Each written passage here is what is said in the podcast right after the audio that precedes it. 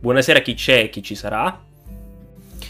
Spiego brevemente cosa si farà in questa puntata, in questa occasione e poi nelle prossime.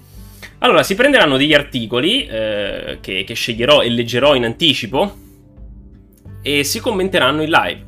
Quindi leggeranno, si commenteranno, alcuni articoli verranno criticati aspramente, altri verranno elogiati. Non, non, scelgo soltanto contenuti che rispecchiano le mie idee. Questo è il, è il, caso di oggi, cioè un articolo che non rispecchia perfettamente le mie idee. Grazie Wolf per, per il solito servizio. Eh, però l'importante è che si crei un dibattito. Insomma, nel mio piccolo so che siamo in due, tre persone, qui ci conosciamo tutti. Però mi piace l'idea di, di discutere di questi argomenti, perché è una cosa che non si fa troppo comunemente. Invece gli articoli nascono proprio per questo, nascono per essere discussi, sono l'inizio spesso di una discussione, non certo il punto di arrivo. Questo di oggi è un articolo molto interessante, scritto da Francesco Fossetti, che per chi non lo conoscesse è il responsabile editoriale di Everyeye, nonché il mio capo, perché anch'io scrivo per Everyeye, quindi sarà una posizione difficile la mia. Ehm, ed è un articolo a cui è stato dato molto peso. Non, non, solo perché si è creato un artwork apposito, non mi pare di averlo mai visto per articoli di questo tipo, ma se vado sulla homepage di Everyeye, c'è addirittura un bannerone eh, sopra la classica galleria che lo mette in evidenza. E questa cosa mi fa piacere perché è un articolo di, di game critic, chiamiamolo così, è un po' diverso dai classici contenuti come recensioni e anteprime, quindi mi fa piacere che si dia spazio anche, anche a questo tipo di contenuti. Comunque, l'argomento è un argomento spinosissimo, molto complesso, molto lungo. La dissonanza ludonarrativa. Eh, vedremo cos'è. Leggeremo la definizione che viene fatta all'interno di questo articolo, che è una definizione corretta, sintetica e corretta. E, ehm, e non divagheremo troppo perché ci sarebbero tante cose da dire sulla dissonanza ludonarrativa e ci sarebbero tanti esempi da fare, però vorrei mantenermi nel recinto di questo articolo, cioè trattare le cose che vengono trattate in questo articolo. E poi voglio leggere anche, poi questo andrà zoomato, eh, non, perché questo è un, una formattazione vecchia, quindi non vi state a preoccupare, lo zoomerò e si sistemerà anche questo. Questo è un articolo invece del 2007 di Clint Hawking, che è un game designer che ha lavorato al miglior, al miglior Far Cry della serie, che è Far Cry 2, e, ed ha lavorato anche con Watch Dogs Legion. Insomma, è un esperto del settore, ha molta esperienza. E nel 2007 ha creato questo articolo, Ludonarrative, Ludonarrative Dissonance in Bioshock, che ha dato il via a un certo tipo di critiche, per certi versi. E ha dato anche il nome a questo problema. usiamo le virgolette perché poi vedremo. E, ed è un articolo che ancora oggi non sono completamente d'accordo con tutto quello che viene scritto qui, però ancora oggi è, è significativo, è importante. Quindi leggeremo anche questo. Allora, io direi di cominciare, anche se insomma siamo, siamo veramente in pochi, però poi chi, chi vuole recupererà. E, e vorrei cominciare dal titolo perché il titolo è importante dà un bel peso all'articolo. Si chiama Una proposta critica. Quindi si parte già con il dire che questo articolo viene. Ciao Matrioschita. Viene presentata una proposta. Una proposta. Arriva la cavalleria. Ciao Gabriele.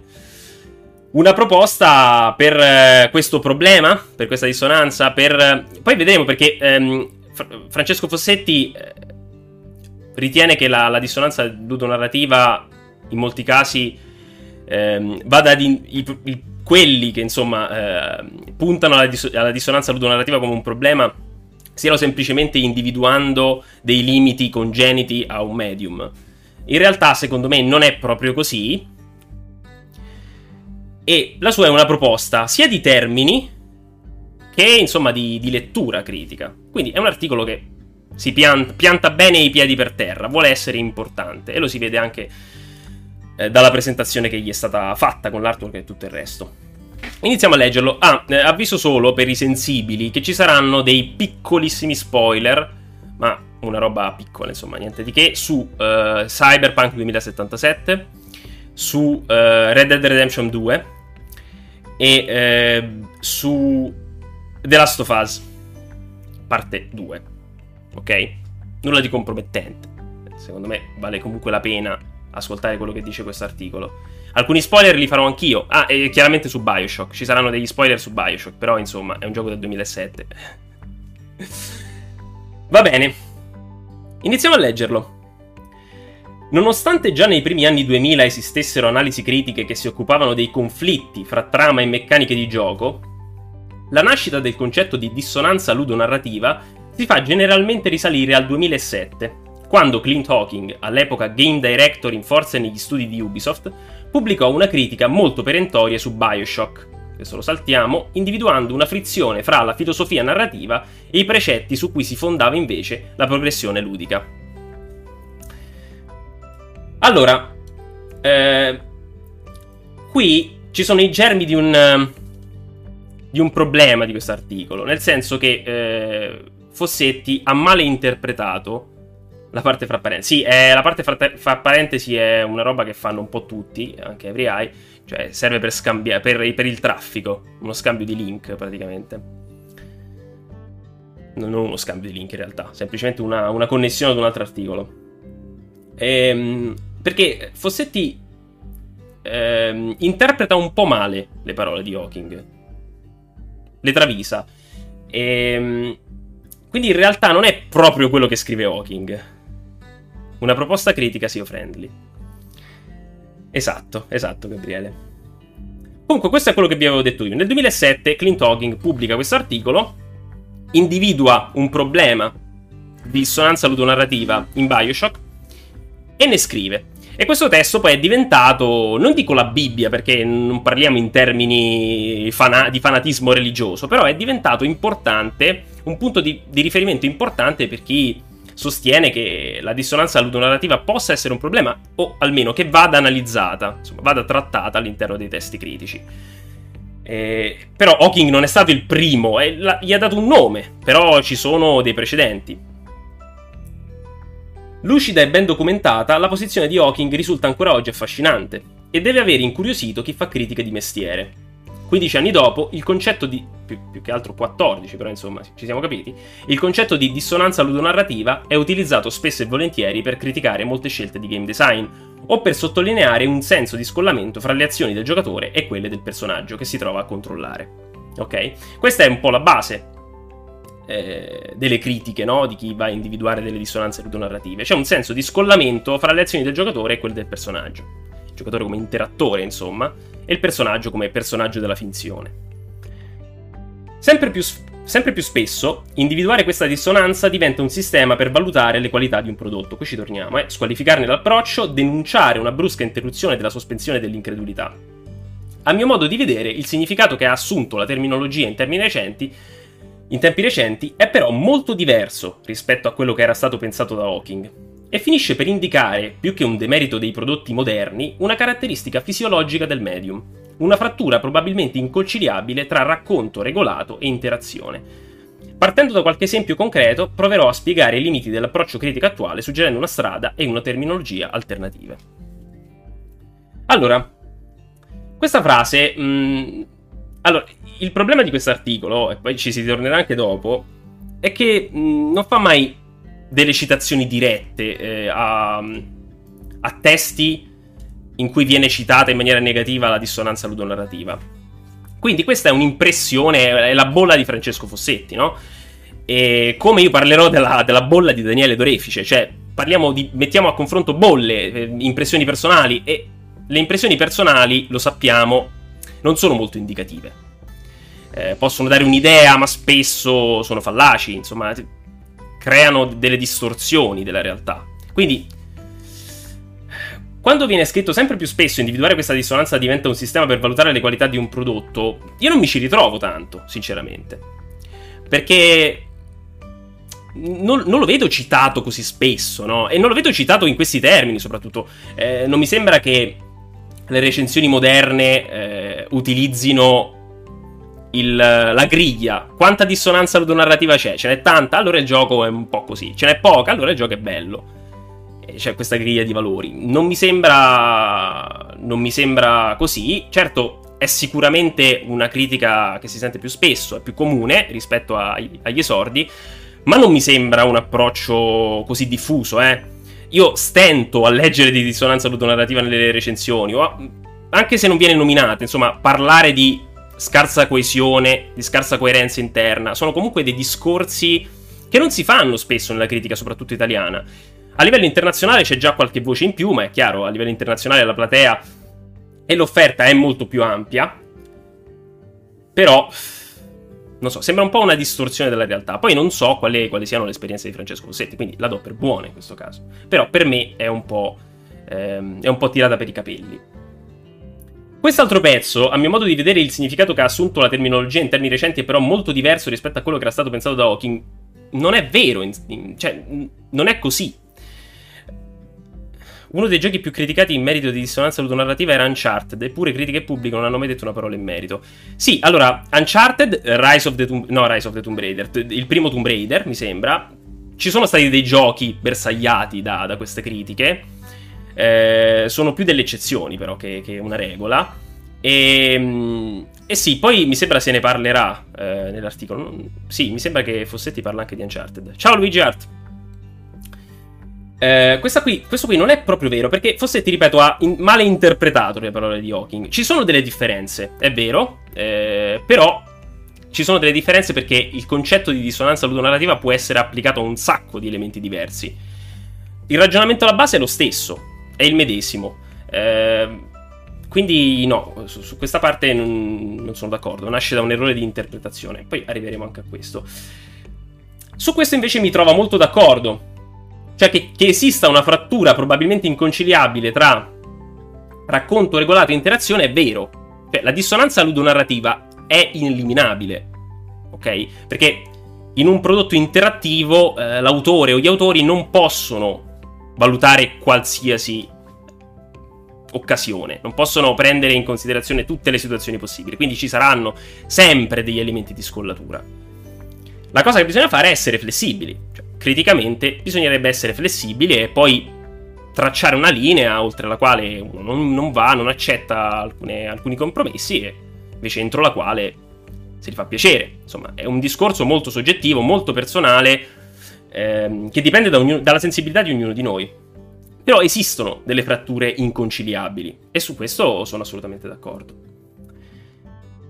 Entriamo nel merito, questa era solo l'introduzione sfumature di dissonanza. I titoli non dategli peso perché di solito sono. Eh, parlo per esperienza perché anche io scrivo su EveryEye. Di solito sono messi in, in fase di formattazione e servono per dare un, un'impostazione all'articolo e insomma. Non trovateci troppo. Non penso accetterà eh, Wolf. Però volentieri, eh. eh. Allora, con dissonanza ludonarrativa si intende al giorno d'oggi un elemento in cui le ragioni del racconto, e quindi anche dei suoi personaggi, entrano in esplicito conflitto con quelle del gioco, più specificatamente della sua componente ludica. Questa stonatura può manifestarsi con modalità molto eterogenee. Prendiamo ad esempio uno dei giochi più discussi degli ultimi mesi, Cyberpunk 2077. Hawking. Pensavo Hawking. Eh, allora, esatto, qui si entra ancora più nel merito della definizione ehm, c'è dissonanza ludonarrativa quando le ragioni eh, del racconto entrano in conflitto con quelle del gioco. Allora, detta così, è per semplificare, in realtà le ragioni del racconto e le ragioni del gioco sono le medesime, nel senso... Eh, la parte ludo della, della dissonanza ludonarrativa è comunque narrativa. Eh, è un altro tipo di narrativa, però sempre di storia stiamo parlando si suddivide in componente ludica e componente narrativa per, eh, per, semplicità, no? Quindi qui continueremo a utilizzare la componente ludica e la componente narrativa. Però in realtà anche la componente ludica è narrativa. Cioè, almeno gli strumenti ludici creano delle storie. E questo è un discorso fondamentale. Quindi, eh, quando si dice che le ragioni del racconto entrano in esplicito conflitto con quelle del gioco, in realtà si sta dicendo che le ragioni, ragioni narrative diverse, ok? Entrano in conflitto tra loro, non concorrono allo stesso obiettivo, si ostacolano a vicenda, per certi versi. E ora si parla di, di Cyberpunk 2077 e si fanno degli esempi di dissonanza ludonarrativa nel gioco. La premessa del racconto imbastito da CD Projekt Red è che nella testa del proprio avatar ci sia un elemento estraneo, un costrutto virtuale che presto sostituirà la sua coscienza con quella di Johnny Silverhand. In pratica, Cyberpunk 2077 vi mette nei panni di una, di una protagonista morente e tutta la parte iniziale dell'avventura trasmette un certo senso di emergenzialità. L'obiettivo di V dovrebbe essere quello di trovare una soluzione il più in fretta possibile, per evitare di sparire completamente. Eppure il gioco permette di allungare a dismisura l'esperienza rimandando di ore e ore la risoluzione del problema o gli sforzi per avvicinarsi ad essa. Non c'è nessun motivo per cui V dovrebbe continuare ad accettare i suoi incarichi da mercenaria, non sembra che avere più Eddie in banca aumenti le chance di sopravvivenza. E certe peregrinazioni nei quartieri della città paiono davvero inadeguate, per quella che dovrebbe essere un'esistenza terminale. Ironia della sorte, nel gioco non trovano spazio molte delle attività accessorie che di solito sono legate al genere di appartenenza, altrimenti V avrebbe potuto concentrarsi su chissà quali quisquili estetiche mentre il suo tempo stava per scadere. Ed eccola qua, la dissonanza ludonarrativa. Pur volendo scrivere una storia con temi di impatto, transumanesimo, consapevolezza, accettazione della fine, ineluttabilità della morte, il team si è poi trovato di fronte alla necessità di sviluppare un gioco aderente ai canoni dell'open world, riempiendolo quindi di attività secondarie di ogni tipo. Allora, eh, ci fermiamo un attimo qui, perché questo è un esempio importante e anche uno dei più comuni di dissonanza ludonarrativa. Cioè, eh, in questo caso è il conflitto tra l'estensione di un open world, estensione intesa come anche attività secondarie, e invece una narrativa ehm, de- che, che, ha bisogno di un certo ritmo, no? Eh, che mh, mm, è molto costrittiva. Mi pare un'osservazione collegabile a quasi qualsiasi. Adesso Impellente, esatto. Esattamente. E, e il conflitto c'è. Cioè, una storia impellente non può essere raccontata in maniera coerente in un mondo che ti permette di fare tutt'altro. È, è letteralmente impossibile, eh, sono due cose in, inconciliabili. E qui sta la dissonanza ludonarrativa, no? Ehm, è lo stesso problema che c'era in The Witcher 3, ad esempio una storia eh, che vedeva Geralt alla ricerca di, di, Siri, doveva raggiungerla nel minor tempo po- possibile perché insomma era legato a lei e allo stesso tempo poteva andare in giro a scoprire dei punti interrogativi sulla mappa, si poteva fare le partite a Gwent. A Skyrim poi ci arriviamo, inguaribile romantico. Grazie per averlo tirato in ballo, perché è un esempio che, che si potrebbe fare. Ehm... Comunque, le due cose non si sposano. C'è poco da fare. Quindi, se uno vuole raccontare una storia perfettamente coerente, deve scegliere. Deve scegliere se impostare il gioco come un'avventura lineare e.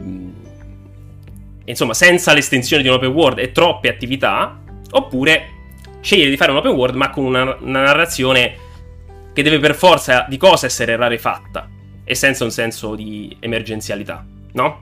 Se uno vuole ripeto, non è un'obbligatorietà.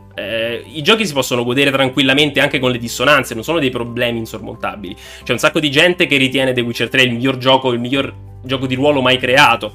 C'è molta gente che ritiene Cyberpunk incredibilmente profondo dal punto di vista narrativo, gli è piaciuto molto, quindi si può passare sopra. Ripeto, è un discorso di sensibilità personale. Però sta di fatto che le due cose sono inconciliabili e questo è questo è un qualcosa su cui Mm, non ci si può dire molto, perché è, è così praticamente. Poi la critica è altro, questa non è critica, questa è riconoscere delle, delle strutture più che altro, più che altro è analisi. La critica sta nel determinare quando va bene e quando no. Il videogioco non è puramente soggettivo, ci sono del, degli elementi di oggettività e degli elementi di soggettività. Eh, gli elementi di soggettività eh, sono quelli di cui si occupa la critica, no? Altrimenti sarebbero tutte analisi tecniche. Allora, ehm, quindi stavo dicendo, ah, Skyrim. Skyrim è un esempio molto calzante per questa discussione, perché Skyrim fa l'opposto, nel senso, ha una storia, sì, eh, che può avere i, la sua impellenza, eh.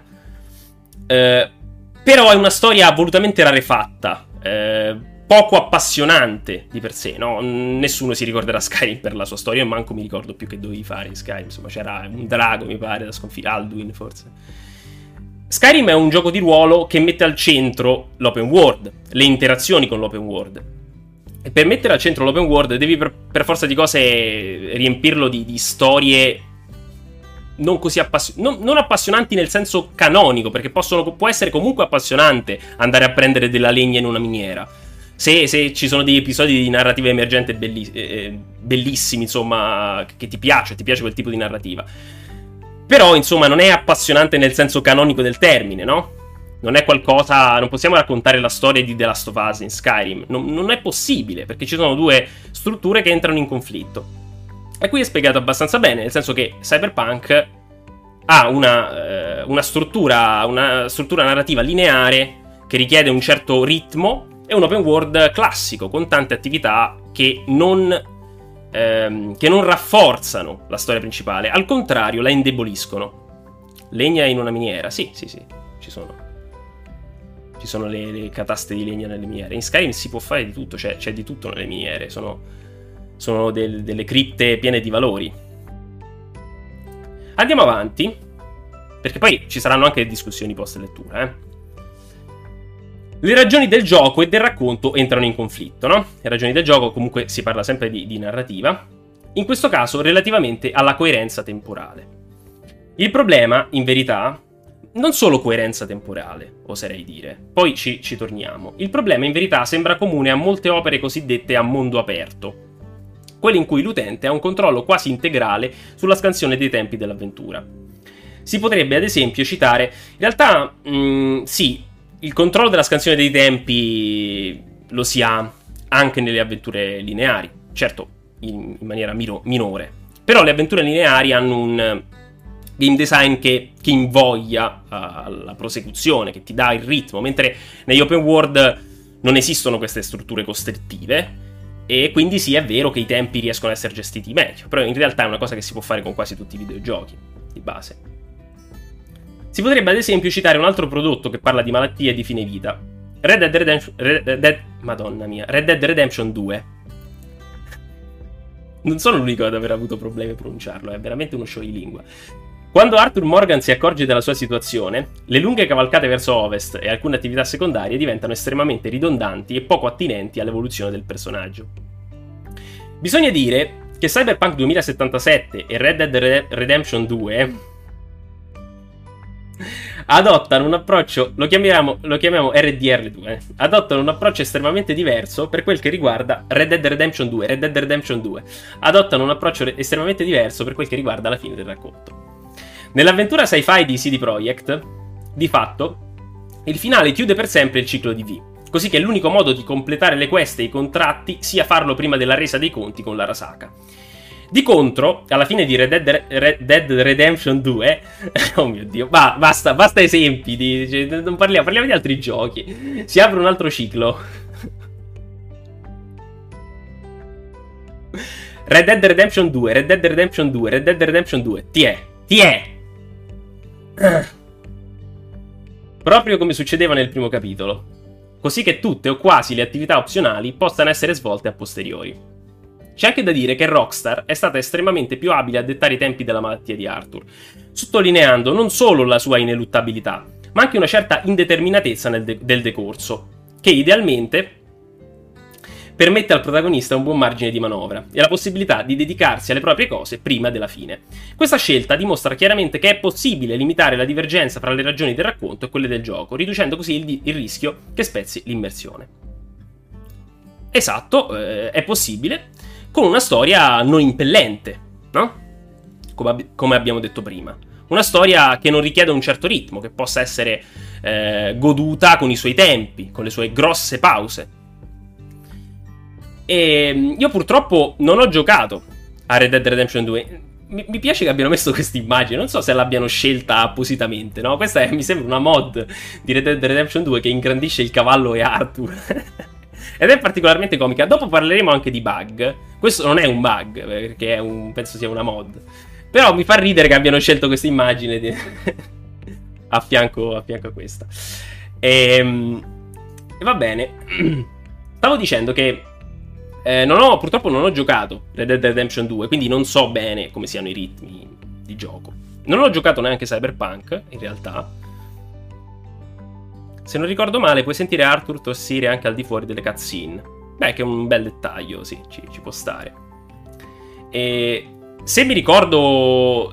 Cioè, non voglio, non, voglio, fare spoiler sul finale, eh. lasciamo stare. Perché io so un dettaglio su Red Dead Redemption 2, però so che c'è gente in chat che non l'ha giocato, quindi evitiamo. Non, non è un...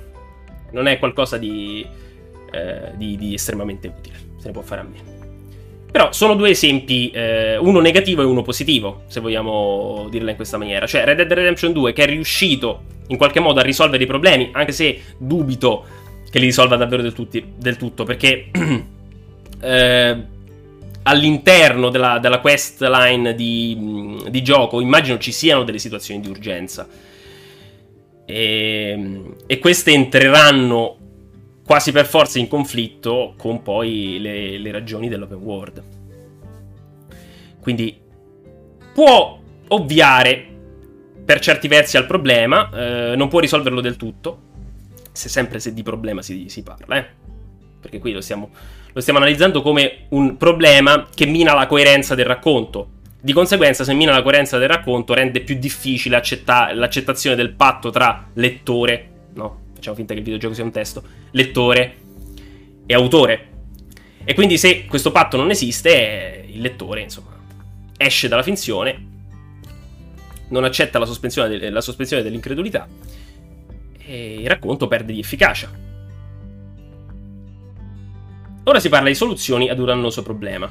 Ho detto di non fare prendere troppo in considerazione i titoli, però insomma, danno un'indicazione.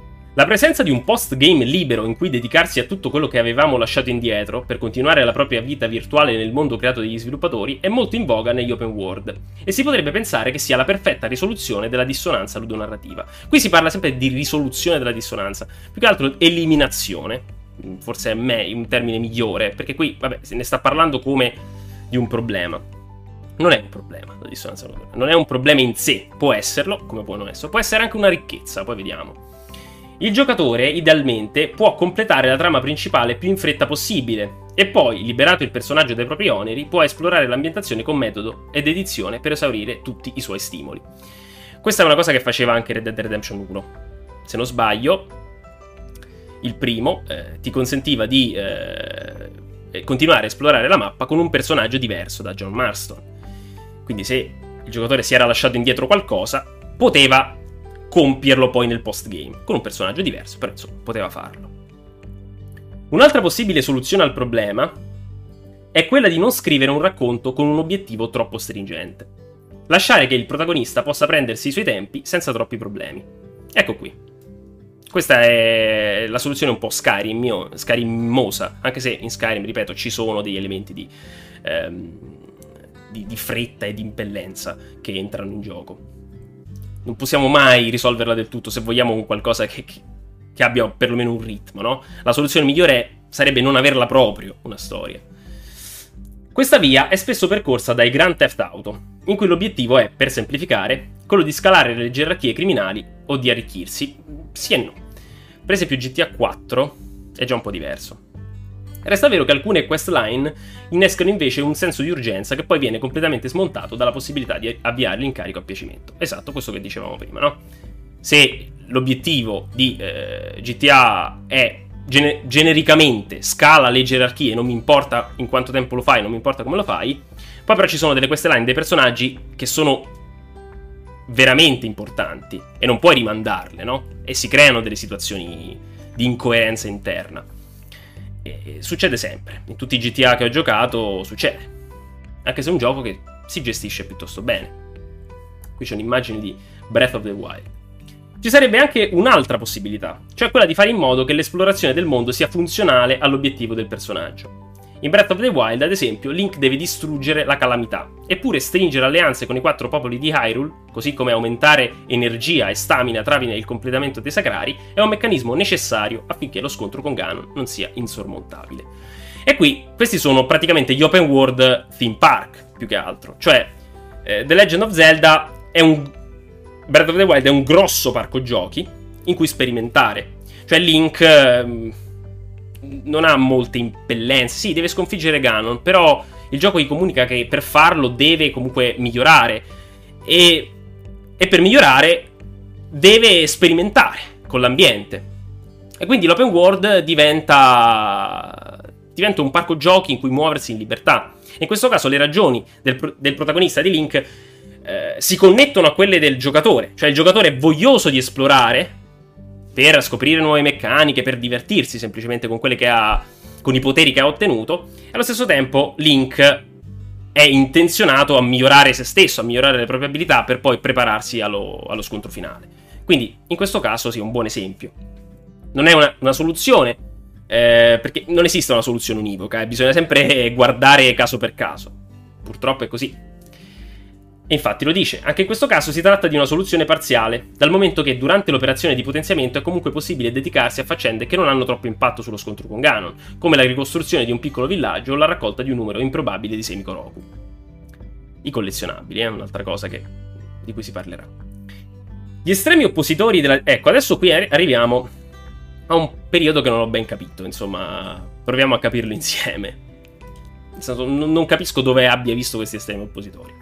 Gli estremi oppositori della dissonanza ludonarrativa suggeriscono di rimuovere il problema alla radice, sviluppando open world che siano puramente o principalmente ludici, in cui il racconto sia del tutto accessorio. Non, cioè, non esistono open world principalmente ludici. Il racconto non è mai accessorio.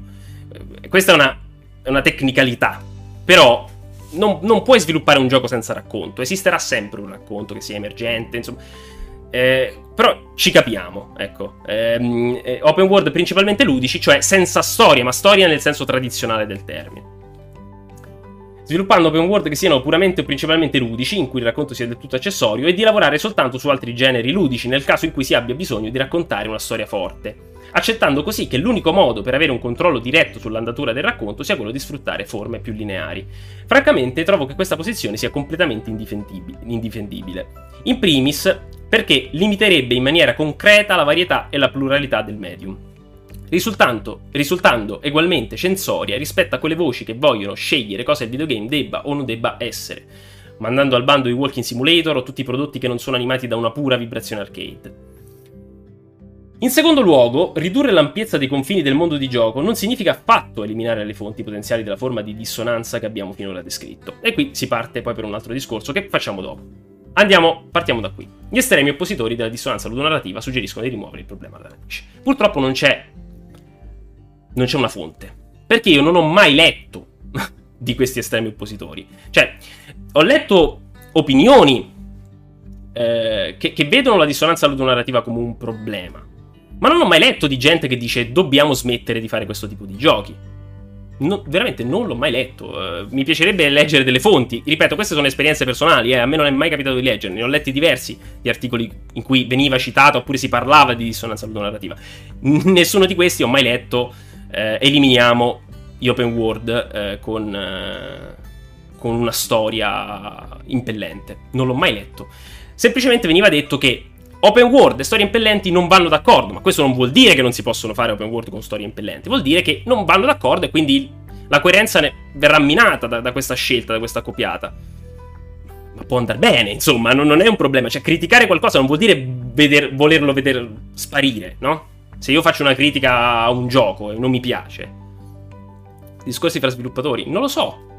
Non lo so, non, non ne ho idea. Forse, eh, però sì, mi sarebbe piaciuto leggere di una fonte, perché sono genuinamente interessato a queste posizioni estremiste, che non condivido affatto. Eh, però non, non, ne ho mai letto, e questo, e questo è il problema. Però sono d'accordo col fatto che una narrazione impellente e un open world non possano andare d'accordo. Di base. Può andarci bene comunque. A me è piaciuto molto The Witcher 3, nonostante ci siano problemi di dissonanza ludonarrativa. Non vorrei vederlo sparire, eh, sia chiaro. Non voglio, non voglio, che The Witcher 3 smetta di esistere. Non voglio che Cyberpunk 2077 venga cancellato dall'esistenza. Mi va benissimo che esistano, anzi, ben vengano. Ehm, andiamo avanti, eh, accettando così che l'unico modo per avere un controllo diretto sulla natura del racconto sia quello di sfruttare forme più lineari. Ok, ma, ma questo, questo punto qui non implica che, che, um, che qualcuno voglia l'esclusione di, di, queste, di queste, fusioni, di, quest, di, questo genere ibrido tra narrativa stringente e open world. Cioè, dicendo che avere un controllo diretto sull'andatura del racconto è sfruttare forme più lineari, non sto dicendo che non voglio che, che, esista il resto, per questo non mi è ben chiaro cosa voleva comunicare in questo paragrafo. Questa posizione sia completamente indifendibile, eh, ripeto, è una posizione che, che, sembra quasi creata ad hoc per fare un esempio. Eh, ho questo sospetto che sia stata creata ad hoc perché poi. Eh, perché poi viene, viene, parlato dei walking simulator e i giochi senza vibra- vibrazione arcade. Che viene creato questo para- paragone un po'. che distorce un po' la questione. Perché queste, queste posizioni invece esistono. E se ne leggono tante. Eh, su Steam, ma anche in articoli sui siti di, di critica si, leggo, si, legge di persone che non possono più vedere questi walking simulator, che, che, che chiaramente è un genere inventato ad hoc, è un nome dispregiativo, non esistono veramente i walking simulator. Però se noi parliamo di walking simulator sappiamo a cosa ci si riferisce, quelle avventure con un ritmo un po' più lento, in cui si cammina, si esplora, si legge, ma non si spara, no? Perché insomma il metro del considero videogioco è si spara? Sì, allora lo considero videogioco. Non si spara? Allora che simulator? No, vabbè. Discorsi a parte, questa è chiaramente una butad. Però eh, questo aspetto invece esiste e metterlo in contrapposizione con gli zeloti, del, gli, gli oppositori della dissonanza ludonarrativa mi pare un po' scorretto perché sono due fenomeni, se esiste, eh, il primo perché io non ho mai saggiato l'esistenza come fenomeno, non, non che esista un articolo che lo scriva, de- de- deve essere un piccolo movimento, insomma, 4, 5, 10 persone, dai, sono comunque poche, però deve essere comunque un po' di gente che lo sostiene, non che legge un articolo e allora dice una, una, posizione. Eh, quindi, mh, mm, non so, eh, questo, questo punto non mi è molto chiaro. Però andiamo avanti perché adesso si dice una, una cosa molto interessante, cioè che mh, ridurre l'ampiezza dei confini non significa eliminare le fonti potenziali, no, perché la dissonanza ludonarrativa non è relativa esclusivamente agli open world. Gli open world ne, ne dimostrano tanta di dissonanza perché sono più difficili da controllare, sono giochi per la gran parte liberi, ampi e quindi non riesci a mettere le mani in tutto. E di conseguenza si trovano più elementi discordanti. Però sta ovunque la dissonanza ludonarrativa. E qui giustamente se ne parla. Allora, pensate ad esempio a un prodotto furioso e feroce come l'ultimo Wolfenstein. Lo cito come, sempre, come esempio di produzione vecchio stile, con una struttura stage e un level design pensato per garantire una buona libertà di approccio, ma chiaramente collocato nei canoni di un incedere inquadrato. E lo cito perché si tratta, a mio avviso, di uno dei migliori esempi di allostoria. Per chi non lo sapesse, l'allostoria è l'ucronia, la storia alternativa, il what if. È un, è un termine che si usa meno, forse ucronia è più comune o what if. In Death Stranding si spara eppure in tanti lo, lo chiamano Walking Simulator, ma non voglio distrarre dal discorso principale. Beh, l'ho sentito più chiamare Bartolini Simulator che altro che, che Walking Simulator. Ehm allo storia virtuale. È un titolo che ha caratterizzato in maniera eccellente la sua idea di storia alternativa. Attraverso una serie di testi, di immagini, di locandine, di brani musicali. Qui trovate bla bla bla. Ecco, vi invito a immaginare un Blazkowicz che nel, che nel bel mezzo dell'azione si ferma ad ascoltare un vinile, ad osservare un cartellone pubblicitario, a leggere la futile lettera di un generale del Reich. Allora, mh, mm, ci sono degli elementi interessanti in questo ragionamento. Vado un attimo avanti perché mi pare che continui. Ok. Non lo farebbe probabilmente neppure la Jessie Faden di Control o il Morgan Yu di Prey, ignaro di essere il soggetto di un elaborato test comportamentale. Piccolo spoiler di Prey, vabbè. Non cito questi prodotti a caso, così come evoluta è l'enfasi su elementi squisitamente videoludici come i collectible, molto spesso preziosissimi per caratterizzare i mondi di gioco. La domanda che vorrei porvi è se sia giusto rinunciare a questi elementi che rivelano in maniera esplicita l'esistenza di una cornice ludica, di una sovrastruttura che va oltre quella narrativa, per poter favorire una supposta coerenza del racconto. Ok, punti interessanti. E questo esempio, Control non l'hai capito. Control è caruccio.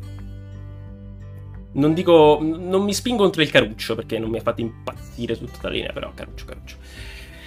Um, allora, eh, individuare dei problemi di eh, dissonanza ludonarrativa, di incoerenza in questi elementi è legittimo, assolutamente. È anche molto interessante. Perché, se ci pensate, eh, leggere un testo, anche che ne so, raccogliere delle medagliette eh, in un gioco lineare. Raccogliere i portatili in Call of Duty 4. A che serve? Perché dovrebbe essere importante per il protagonista raccogliere i portatili? È una meccanica che chiaramente si sta riferendo al giocatore e non al personaggio. È qualcosa di totalmente scollegato dalla storia. E in alcuni casi è accettabile, in altri no. Poi dipende, bisogna essere flessibili. Però spesso, per esempio, ascoltare i brani musicali Spesso questi momenti eh, sono dei momenti di pausa. È come se il gioco dicesse basta, adesso non c'è più. Non esiste più la finzione videoludica. Adesso il gioco diventa una sorta di, di interfaccia con la quale il giocatore può macchinare e con la quale può ascoltare e leggere le cose che ha raccolto, no? È come se nella finzione, che ne so, Blazkowicz prendesse il testo, ma non, non, lo leggesse davvero. Se lo mettesse in saccoccia e poi il giocatore che è interessato mette in pausa il gioco e se lo legge. Cioè, questa sorta di disconnessione. In alcuni giochi l'impressione è questa, in altri no, perché il testo viene letto proprio sul, sul momento stesso in cui viene raccolto, quindi, oppure il personaggio stesso che fa dei commenti quando viene mm, recuperato un testo dice ah vedi che è successo mi pare in The Last of Us Part 2 succeda così e quindi indica che il personaggio ha effettivamente letto, letto il testo ma non sempre eh, questo è l'esempio e ehm, la domanda che vorrei porvi qui dice se sia giusto rinunciare a questi elementi. Beh, la risposta dipende. In alcuni casi sì, in alcuni casi no. Che rivelano in maniera esplicita l'esistenza di una cornice ludica, di una sovrastruttura che va oltre quella narrativa per poter favorire una supposta coerenza del racconto.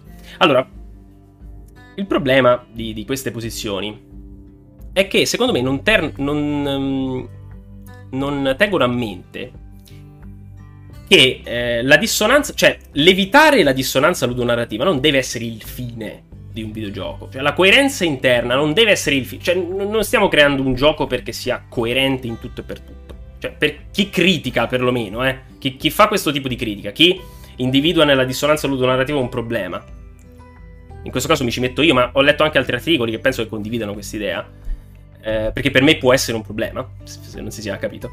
Ehm, vede questa eh, rimozione, questa limitazione della dissonanza ludonarrativa come un mezzo per arrivare al fine. Il fine è il messaggio. No, tutti i giochi hanno un messaggio. Il messaggio non è qualcosa di. Eh, di per forza di alto livello. Non è che deve, deve parlare di filosofia, dei temi della vita. Il messaggio può essere qualsiasi cosa. No, perché quando si parla di arte e messaggi si entra subito in modalità un po' po' chic, no? Si pensa di, di parlare di, di, temi alti, di, di, alta cultura e cazzate simili. No, in realtà il messaggio è qualsiasi cosa. Il messaggio può essere divertiti e fai casino, come può essere parliamo della società del XXI secolo. Entrambi sono messaggi. E ogni gioco ha un suo messaggio. Non, non puoi prescindere da questo, perché il, il videogioco è uno strumento di comunicazione. Gli strumenti di comunicazione inviano messaggi. Quindi il messaggio c'è, non se ne può fare a meno. Non puoi non mandare un messaggio. Anche se non vuoi mandare un messaggio, stai comunque mandando un messaggio. Siamo sicuri? No, io non sono sicuro. Io sto dicendo delle cose di cui non sono sicuro al 100%. Però ve le dico uguale, vi dovete, dovete star bene così. Non ne sono sicuro. Non, non, farmi, non insinuarmi il dubbio.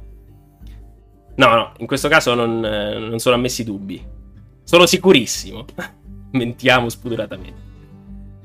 E, ehm, comunque no, non sono sicuro di quel che dico. Potrei cambiare idea domani, eh. Io cambio idea molto spesso. Secondo me cambiare idea è un sintomo di maturità. La coerenza è sopravvalutata in, questo, in questi termini, non la coerenza interna del racconto. Farei fatica a capire qual è il messaggio, che ne so, di Super Mario 64. Beh... Ce ne possono essere tanti, perché poi alla fine i videogiochi sono, sono creati da tante persone. Ognuno inserisce il suo di messaggio.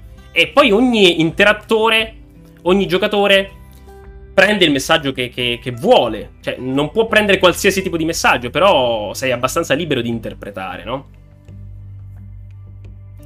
A ognuno di noi, Mario 64 ha, ha inviato un messaggio, ha detto qualcosa. Può essere anche semplicemente mi ha fatto passare del bel tempo libero mentre stavo male a casa. Non so, non sono stato convincente. Va bene. Comunque, dicevo che evitare la dissonanza ludonarrativa serve per eh, valorizzare il messaggio. Perché nella mia idea, un videogioco de- deve essere co- convergente, no? Tutti i suoi elementi devono convergere verso un unico obiettivo, verso un unico punto. Se ci sono degli elementi che non convergono, beh, sono dei problemi, no? La perfezione, cioè tutti gli elementi convergenti, è chiaramente un'utopia. Però si può individuare quale gioco fa meglio di altri in questi, in questi termini. E questo, secondo me, è l'approccio critico più, più, interessante. Non è l'unico, perché c'è anche l'approccio t- critico dell'analisi atomica, atomistica. Ecco eh, si, si analizzano le varie componenti. Per dire, è un gioco, ha una bella storia? Figo. Ha shooting, si spara bene? Figo. È una grafica così e così. Allora valuterò, farò una media tra queste cose. Questa, secondo me, è l'analisi più comune eh, di cui leggo in giro. L'analisi per componenti. Tempo fa nelle riviste esisteva grafica, eh, una roba che, che per me è incomprensibile cioè, non mi piace, non condivido questo tipo di analisi, però esisteva ed è un'analisi appunto delle singole parti del gioco, no? Il gioco viene scomposto e poi non viene ricomposto, viene scomposto e analizzato, no? Dovrebbe essere scomposto e poi ricomposto nell'analisi e, eh, e bisognerebbe valutare poi quali, quali sono quegli elementi che vanno a depotenziare il messaggio, che agiscono in contrasto con l'obiettivo principale del videogioco. Quindi anche un combat system perfetto. E poi, of Us. Ne dobbiamo parlare, eh, perché il, il gioco viene citato. Anche un combat system bellissimo. Il miglior combat system del mondo potrebbe essere un problema. Non per forza un valore. Perché va valutato in un contesto, che è quello di un'opera dell'ingegno in cui tutte le parti convergono verso, o dovrebbero convergere verso un obiettivo. Per quella che è la mia idea e di altre persone. Ok, andiamo avanti. Perché è passata quasi un'ora e siamo forse a, metà articolo. Volevo farlo, tipo, non volevo arrivare alle due ore. Però, però forse ci arriviamo. Sarebbe giusto rinunciare ai mondi creati da Bethesda, Remedy, Naughty Dog? Critiche asprissime sono piovute sulle lettere disseminate in giro su per Seattle. Pure qui, lo stavo leggendo e... Quale critiche asprissime? Asprissime poi! Eh, non lo so, eh, non... Non le ho, non le ho viste. Potrebbe essere un problema mio, ripeto. Però di solito, se queste critiche ci sono, fanno lasciano una certa eco. Ciao Icarus. Buonasera a te. Eh, critiche asprissime sono piovute sulle lettere disseminate in giro per Seattle. Perché la loro presenza può creare delle situazioni realistiche per il personaggio. Aspetta, aspetta, aspetta, aspetta. Mi sono perso la domanda. Sarebbe giusto rinunciare ai mondi creati da Bethesda, Remedy, Naughty Dog? Perché la loro presenza può creare la presenza dei mondi? Perché la loro presenza può creare delle situazioni irrealistiche per il personaggio che controlliamo? Sì, intendeva dire eh, rinunciare a questi elementi di contorno, questi paratesti sparsi in giro, no? E... Sarebbe giusto? Non lo so. Cioè, la risposta non c'è, non esiste una risposta. Ce ne sono tante, dipende dalla persona. Quindi questa è una domanda che non ha risposta. Cioè, forse ce l'ha per, per Francesco, chiaramente la risposta è no per lui. Per me, pure, secondo me. Cioè, nel senso, eh, a me piace questo tipo di, di, racconto per testi, per oggetti. Ho adorato le musiche di, eh, di, di Wolfenstein 2, come quelle del primo. Eh, però ci sono dei casi in cui i problemi ci possono essere. I collezionabili più pigri, che servono semplicemente per riempire l'ambientazione, e lì il problema c'è. E il sacrificio è praticamente nullo. Leviamoli. Leviamo le monetine di The Last of Us, che servono? O le carte di, che, che prende Ellie. Leviamole. Secondo me il gioco ne beneficia. Poi c'è anche a chi piace, eh, insomma, non voglio, non voglio screditare quel, quel, quell'idea, insomma. Sia chiaro che chi professa le ragioni della narrazione implicita o ambientale non risolve affatto il problema. Perché non risolve affatto il problema? Perché il problema non, innanzitutto non è un problema. Può esserlo, e non ha una vera e propria soluzione. Ce ne sono tante di soluzioni. È chiaramente che la, la narrativa implicita o ambientale non può essere l'unica soluzione. Però qui fa un esempio interessante. Possiamo suggerire che le storie del mondo di gioco siano soltanto silenziose, che emergano dai dettagli dello scenario, dalle, architet- dalle, architetture, dal posizionamento di corpi e oggetti, ma allora dobbiamo accettare che i protagonisti che controlliamo possano restare fermi per lunghi minuti ad osservare i microscopici dettagli di un palazzo, oppure la splendida facciata di un edificio, anche mentre, stiamo, eh, anche mentre stanno vivendo la loro personale discesa agli inferi, mentre l'epidemia dilaga, mentre altri personaggi sono in pericolo. Si tratta ovviamente di un'estremizzazione, sì che è un'estremizzazione, ma penso che sia necessaria per far capire il nucleo centrale del mio discorso. Sta dicendo, ma se i problemi sono questi collezionabili, allora tanto vale andare più, più in giù. Allora il problema è il ritmo dell'utente stesso, che può fermarsi a guardare, che può star fermo per ore mentre sta correndo, sta scappando dai nemici che lo stanno inseguendo. Il problema è che bisogna a un certo punto tracciare una linea. I videogiochi sono un medium interattivo, il controllo non è possibile. Non è possibile il controllo totale, ma neanche quello più particolare in questi casi.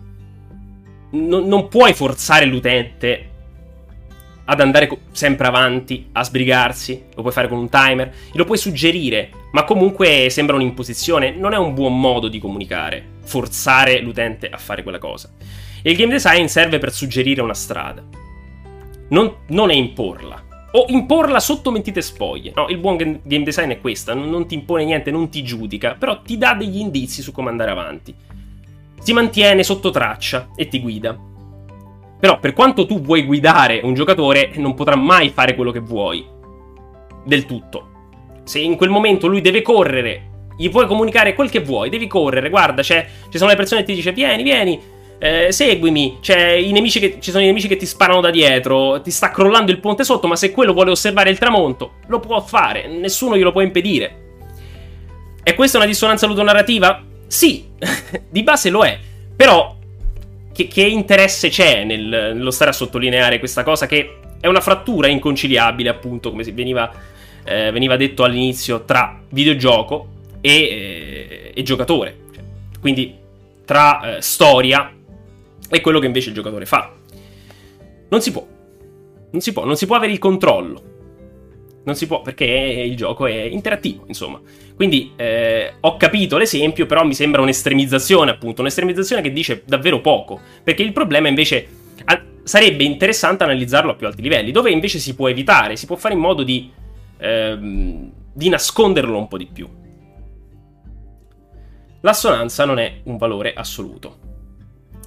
Vediamo qui cosa si, cosa si dice. Credo che la possibilità di realizzare durante una sessione di gioco, situazioni che rompono l'immersione, sia connaturata al videogioco stesso, un medium il cui elemento centrale è quello dell'interazione. L'interazione prevede, appunto, che l'esperienza si realizzi solo nel momento in cui incontra un fruitore. Un utente che la trasforma da esperienza potenziale a esperienza concreta, singolare e personale. Sviluppando un videogioco, qualsi... Sviluppando un videogioco qualsiasi autore deve considerare questa caratteristica del medium e rinunciare ad avere un controllo integrale sui tempi e alle, e alle volte anche sul contenuto del racconto. Esatto, è quello che abbiamo detto adesso. Bisogna rinunciare. Interessante questo alle volte sul contenuto. Perché se un gioco vuole evitare la violenza, non vuole che la violenza sia rappresentata, c'è la possibilità che qualcuno, qualche utente riesca comunque a inscenarla quella violenza. Quindi, purtroppo, non, purtroppo per fortuna, in realtà. Eh, dal punto di vista degli autori, forse è un purtroppo, perché vorrebbero avere il controllo eh, certe volte, vorrebbero evitare alcune situazioni. Però, per esempio, gli utenti che buggano, cominciamo adesso un po' a parlare di bug, gli utenti che buggano un gioco stanno dicendo la loro sul contenuto, cioè stanno saltando una parte, per esempio, stanno cambiando il contenuto per certi versi, per come era inteso, almeno, nell'idea degli sviluppatori. E quindi questo è interessante, cioè gli autori devono fare un passo indietro, per forza.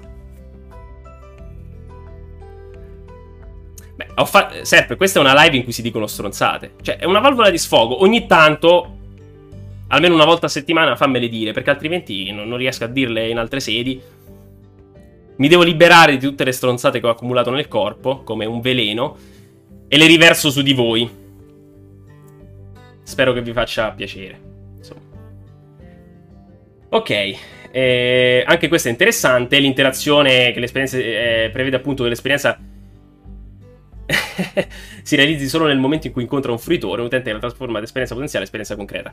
Quando si crea una, perché alla fine si crea una storia, no? Nei videogiochi, il processo è più simile a quello di un di un regista che gira un film. piuttosto che alla lettura di un libro o alla visione di un film, perché effettivamente l'utente sta costruendo la sua storia con gli strumenti che gli vengono forniti dai designer, però la sta, la sta girando, ci sono anche degli errori, no? I, i chuck sono le, i game over, per esempio.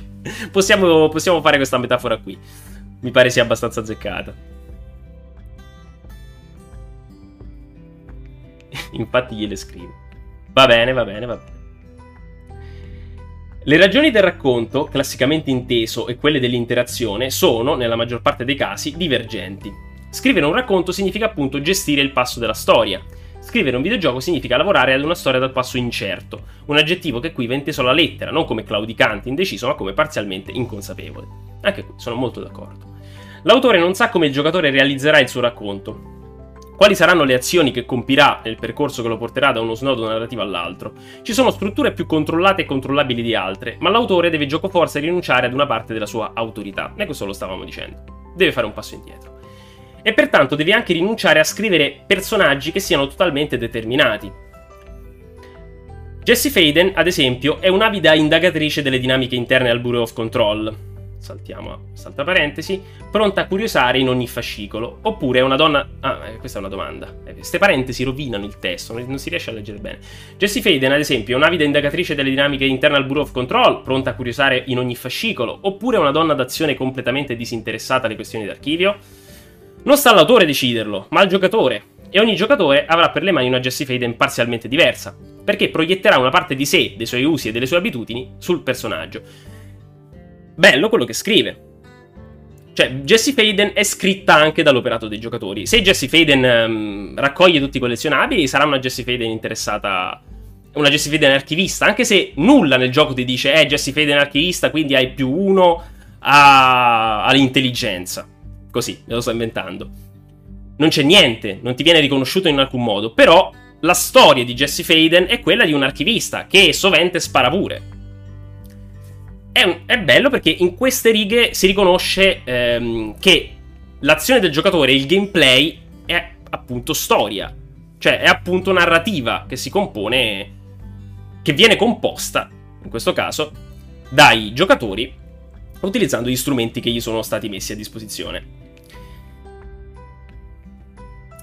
Ci sono, sistemi, eh, ci sono sistemi per ridurre lo spazio di manovra concesso al giocatore. Ad esempio, non inserire nessun documento opzionale è una scelta che implicitamente delinea il grado di interesse del personaggio per la lettura e l'indagine. Ma di nuovo, la domanda è la stessa di prima. Vale la pena per un autore avere questo grado di controllo ulteriore, rimuovendo un elemento che potenzialmente arricchisce il contesto, il contesto di gioco e amplifica il valore creativo di altre figure all'interno del team di sviluppo? Non chi scrive. Questo periodo è un po' forse bisognava un po' spezzarlo. Non chi scrive la sceneggiatura, ma chi lavora al processo di world building. Eh, questa è un'altra domanda che vorrei un attimo rileggere. Vale la pena per un autore avere muovendo un elemento che potenzialmente arricchisce il contesto di gioco e amplifica il valore creativo di altre figure all'interno del team di sviluppo? È una domanda eh, che, alla quale non daremo una risposta, perché ce ne sono tante. Solitamente chi risponde di sì a questa domanda lo fa per sostenere le ragioni di un'immersività totale. Sì, ma immersiv- che cosa significa immersività totale poi? Cioè, che significa? È possibile un'immersività totale? Innanzitutto, immersività totale, immersività. Ecco, partiamo dal termine immersività, che è un termine molto marchettaro, nel senso che è utilizzato tanto dal marketing, ma non, non è chiaro che significato abbia. Ho visto delle, dei video, ho letto anche degli articoli su questo termine, su come può essere utilizzato un po' meglio, in maniera più consapevole eh, non è chiaro cosa significa immersività. In questo caso, più che di immersività, si parla di coerenza, di coesione del racconto, che, che sono già dei termini che mi piacciono di più. Eh, però sì, l'immersività totale che cos'è? Cioè, è la realtà virtuale immaginata in... Ehm, in co- come si chiama? In Ready Player One, ma neanche lì è totale, perché tu sai di essere... L'immersività totale è Matrix, che tu non sai di essere all'interno della simulazione i videogiocatori sanno che stanno giocando a un videogioco, non sono mai immersi completamente. Fanno finta di non saperlo, infatti si, tra- si, si, si tratta di sospensione dell'incredulità, cioè un patto volontario fatto dai giocatori con gli autori, però appunto si tratta di un patto consapevole, non è che stanno rinunciando alla consapevolezza, no? Di, di star giocando a un videogioco. Si fa finta. È un gioco, appunto. È un, gioco nel gioco. Un gioco nel gioco nel gioco. Ogni volta che si crea una situazione potenzialmente dissonante con le ragioni del protagonista, ogni volta che un elemento rivela la presenza di un'infrastruttura ludica in cui è racchiuso il racconto, si spezza l'illusione di essere in un mondo altro, coerente e regolato, e si capisce di essere di fronte ad un prodotto, un'opera. Si apre qui un altro spunto di dibattito, ovvero quale sia l'effetto che la grammatica dell'interazione ha sull'immersione del giocatore. Ok, mm, anche qui eh, sembra una narrazione un po' troppo romantica per i miei gusti. Perché non è vero che, che si spezza l'illusione di essere in un mondo altro. Cioè, non so come giocate voi, ma io so, so sempre di stare, di stare, in un mondo di finzione. Ecco. La dis- evitare la dissonanza ludonarrativa serve per me non tanto a mantenere vive le ragioni dell'immersione, può servire anche a quello, eh, per carità. Ma serve per evitare di annacquare il messaggio. Per dare forza alla storia, non tanto per l'immersione totale. Ma chi se ne frega dell'immersione totale, sinceramente? Me ne sbatto dell'immersione totale, nel senso sì, ad alcuni importerà, ma non penso sia il punto fondamentale, ecco, dei, delle critiche alla dissonanza ludonarrativa. Non penso che vertano su questo, poi ripeto, non si sta parlando di dati, sto parlando di cose che ho percepito io, prendete tutto con le pinze, mi raccomando, eh, non, non, non, sto mica, eh, non sto mica dicendo la verità, sto dicendo una verità. La mia. Ma voi ne avrete altre, immagino. Parlo di grammatica dell'interazione perché i collectible i documenti, le missioni secondarie, sono elementi che sono stati canonizzati negli anni con la finalità di rendere l'ambiente più interattivo. Si tratta di un'interazione spesso quantitativa. Più cose da fare, leggere, vedere ci sono, più si può interagire con il mondo virtuale. Ma nei titoli già citati come esempi virtuosi, questa lingua dell'interazione viene usata anche per raccontare storie preziose per condire il mondo di gioco. Credo che i giocatori vecchi e nuovi siano ormai abituati alla presenza di questi elementi e sappiano contestualizzarli senza fatica, accettandoli anche quando hanno più valore per l'utente che per il personaggio. Sì, però può essere anche il contrario, nel senso che si conoscono così bene che sono, sono subito visibili, cioè la, non so, una zona immediatamente perde di coerenza perché tu sai che quelle sono delle coperture, no? Eh, si può parlare di eh, buona evoluzione nel level design tra The Last of Us 1 e The Last of Us 2. Io quando iniziai a giocare il primo The Last of Us, dicevo mamma mia, ma davvero questo gioco è osannato? Perché le prime parti di gioco avevano un pessimo level design. Era un level design che tradiva la sua giocosità, c'erano tutte coperture, robe, tutte messe lì. Poi dopo il gioco migliora chiaramente. Eh, in The Last of Us 2 non c'è tanto più questo problema perché si è riconosciuto il valore di creare ambientazioni che siano coerenti in sé, cioè un negozio di profumi deve sembrare un negozio di profumi. Che poi sia un'arena, bene, viene dopo. O viene prima, ma viene nascosto bene da, dai, dai, level designer. Cioè, deve sembrare un negozio di profumi e può essere anche un'arena. Ok? In questi termini. E quindi ci sarà il bancone buttato a terra che è una copertura, ma una copertura camaleontica. Che ci sta. No, tu, in cuor tuo, nella tua testa, lo sai che quella è una copertura. Lo sai che è una furberia dei, dei level designer, ma non te ne accorgi subito. E soprattutto apprezzi la scelta perché hanno cercato di nascondere, no? E nella finzione può essere, può essere accettato, cioè quella, quell'ambientazione è credibile, bella da esplorare perché insomma non tradisce la sua essenza da, eh, da, gioco giocoso. Ecco, mettiamola in questi termini. E, ehm, e quindi sì, eh, i giocatori conoscono si vedevano lontano un chilometro le stanze in cui saresti stato attaccato. Esatto, esatto, esatto. E... Ehm, però, ehm... quindi, sì, gli utenti riconoscono e accettano e passano sopra, ma proprio perché riconoscono potrebbero anche non accettare, eh? quindi non è un ragionamento che va solo in un lato, va anche nell'altro. Quindi manca un pezzo, secondo me, in questo punto qui. Eh, però ha le sue ragioni, certamente. Ecco, qui poi c'è una cosa che non, che non capisco. Vediamo. Ci, ci, sono esperti di letteratura e cinema qui?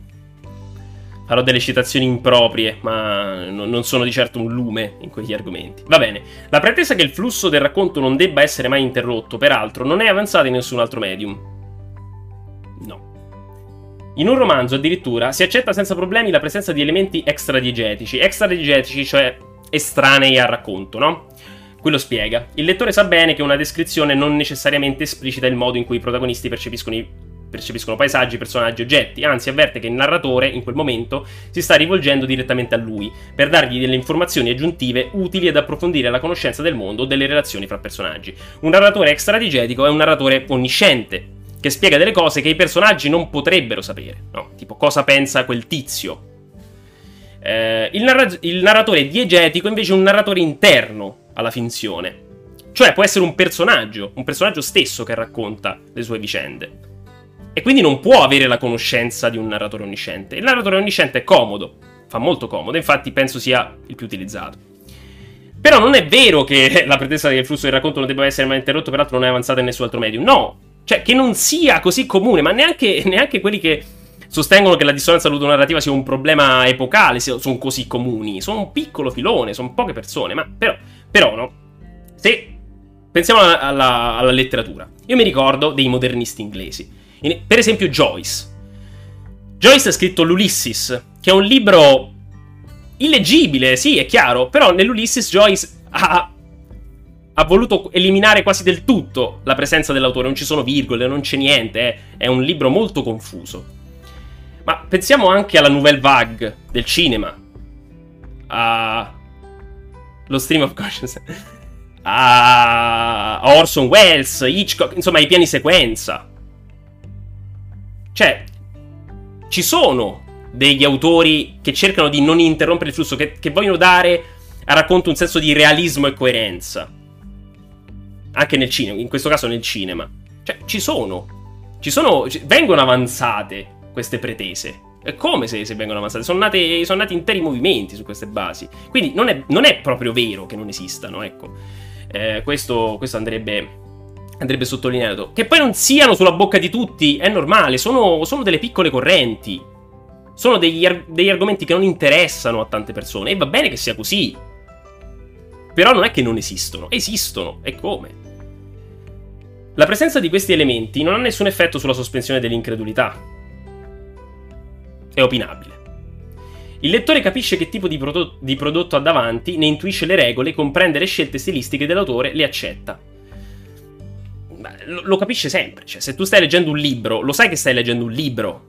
Non, non entri in uno stato di trance mistica nella quale dimentichi di stare leggendo un libro. È normale, anche se il libro è completamente coerente, non potrà mai esserlo così tanto. Altrimenti è la realtà. Cioè, diciamo, la realtà è, è quella in cui viviamo. Insomma, non, c- non c'è dissonanza ludonarrativa nella realtà, vero? No, non, non penso ci sia dissonanza ludonarrativa. Però, insomma, eh, in qualsiasi opera dell'ingegno, anche perfetta, adesso immaginiamo un, un'utopia perfetta, ecco, rimane comunque un'opera dell'ingegno, non, non, può, non può, essere eh, sovrapposta alla realtà, insomma. Quindi, è chiaro, le, le, accetta, ma le accetterebbe comunque, insomma, perché, perché ci sono delle, delle dissonanze che non possono essere tirate fuori. È impossibile, ci saranno sempre. Questo meccanismo, la sospensione del dubbio, può attivarsi non solo quando leggiamo, ma anche quando giochiamo ad un videogame. Sì. Anzi, proprio il contatto pregresso con altre forme di narrazione permette pure a chi è solitamente estraneo al mondo videoludico di comprendere rapidamente la funzione degli elementi appartenenti appunto alla grammatica dell'interazione, vero? Sia quando si tratta di paratesti, l'equivalente di approfondimenti e descrizioni, che quando si tratta di incarichi secondari. Può attivare, si attiva 24 su 7 è l'equivalente di eh, digressioni e storie parallele. E sì, qui dice, dice una cosa giusta, nel senso che eh, chi ha dimestichezza con eh, i cliché, con i topos, con le caratteristiche, con i trucchi della narrativa, li riconosce, li accetta, insomma, li dà per scontati, perché ci ha abituato. Però la critica dovrebbe anche criticare, anzi, soprattutto dovrebbe criticare le cose più scontate. Le cose che vengono date così per normali, cioè criticare le, le robe strane è facile, no? Perché lo fanno tutti, insomma. Però le cose invece assodate, le cose che sono quasi la normalità, sono quelle che andrebbero messe in discussione. Quindi queste questi elementi che ormai vengono dati per assodati, perché non possono essere criticati? Anzi, anzi, è interessante criticarli, è interessante metterli sotto la lente di ingradimento. Non sto dicendo che Fossetti dica che non si debba fare, questo è un ragionamento, è un ragionamento um, altro che non è estrapolato dal testo, insomma. Voglio comunque che sia chiara una cosa. La dissonanza ludonarrativa, nell'accezione che ha preso in tempi recenti, esiste. Sì, esiste. Credo però che sia importante, per chi fa critica, non vederla sempre e comunque in quei prodotti che utilizzano gli strumenti di qui sopra. No, nel senso, l'importante non è non vederla. L'importante è valutare caso per caso, perché non puoi non vederla. cioè, eh, si vede, esiste e si vede. Tu puoi citarla, puoi dire che è un problema, puoi dire... è una caratteristica per certi versi. Eh, cioè, par- parlarne in questi termini vuol dire identificarla come un problema. Quindi la dissonanza ludonarrativa è un problema, quindi non bisogna vederla, ma in realtà non è di per sé un problema. Tra un po' arriviamo al punto in cui eh, si parla di, di Metal Gear e volevo fare degli esempi nei quali si parla di dissonanza ludonarrativa come un merito, come uno strumento utile alla narrazione no? Quindi la dissonanza ludonarrativa, utile alla narrazione utile al messaggio, la dissonanza ludonarrativa può essere un problema quando va a incrinare, va a danneggiare, ad annacquare, rema contro al messaggio. Quando mina la solidità, la compattezza di, di un gioco, di un'opera, lì allora, secondo me, ripeto, va identificata e va criticata. Però non, non, stiamo. Cioè, la critica non è andare a cercare la dissonanza. Quello è un lavoro ozioso. Ah, guarda, questo non va bene, questo è, è incoerente. Non, non, è questo. Non, non, è divertirsi a trovare le cose che non vanno bene tra loro. Questo è un, un lavoretto così che, che possono far tutti. Non è questo. Ok? E questo voglio che sia abbastanza chiaro. Eh, la sola presenza di collectible, testi aggiuntivi, missioni secondarie, non indica che siamo al cospetto di un prodotto che male, amalgama, che male amalgama le ragioni del gioco e quelle della narrazione. No, infatti, non, non, lo indica. Poi starà a noi stabilirlo, starà a noi stabilirlo a posteriori se, eh, se, se sono male amalgamati o, o, meno. Non c'è una griglia di valutazioni. Non è che se c'è la dissonanza narrativa, di conseguenza il gioco è brutto. No, non, non esiste, non, non è così che funziona. Ci sono titoli, anzi, che lavorano per cercare un buon equilibrio fra i due impulsi e riescono a bilanciare due istanze appar- apparentemente divergenti. Ci sono invece prodotti che eccedono in un senso o nell'altro, giochi in cui il racconto diventa quasi oppressivo e lascia troppo poco spazio al gioco. Mi viene in mente Guns of the Patriot. Questo è un discorso un po' comunque tangenziale, eh? però va bene. Altri in cui la scrittura non riesce a giustificare la presenza asfissiante di meccaniche ed elementi opzionali. Assassin's Creed Odyssey. Sono questi i casi in cui si manifesta la dissonanza ludonarrativa e sia chiaro che il confine da non superare non è mai oggettivo. Ecco, bene. Trattandosi di un disequilibrio che rompe la sospensione dell'incredulità, virgola, ciascun giocatore, sulla base delle proprie esperienze, traccerà il segno dove meglio crede. Ogni utente sentirà o meno la disarmonia fra racconto e struttura ludica, a seconda della propria sensibilità. E ogni utente, così come ogni critico, racconterà l'esito della propria esperienza. L'errore di una certa critica è quello di trasformare la dissonanza ludonarrativa in un criterio oggettivo. Mai visto fare. Ripeto. Squalificando a priori i prodotti che sfruttano strutture ludiche ormai consolidate. Certo, si può sempre superare in un rinnovo di queste strutture, alcune soluzioni si possono considerare vetuste o superate, ma tali impostazioni non sono dissonanti per natura. Allora, secondo me esistono delle cose dissonanti per natura. Ehm nel senso, allora, qui ho detto che mai, non l'ho mai visto fare nell'accezione di dissonanza ludonarrativa come un problema, ok? Però, in certi casi, a me la parola oggettivo mi fa schifo, ok? Però la, usi, la utilizzerò per, comod- per, comodità. Bisognerebbe farne un utilizzo molto molto assennato. Non lo sto facendo per motivi per, perché non mi va di entrare in mille, mille postille. Utilizzerò il termine oggettivo, ok? Allora, L'errore di una certa critica è quello di trasformare la dissonanza ludonarrativa in un criterio oggettivo.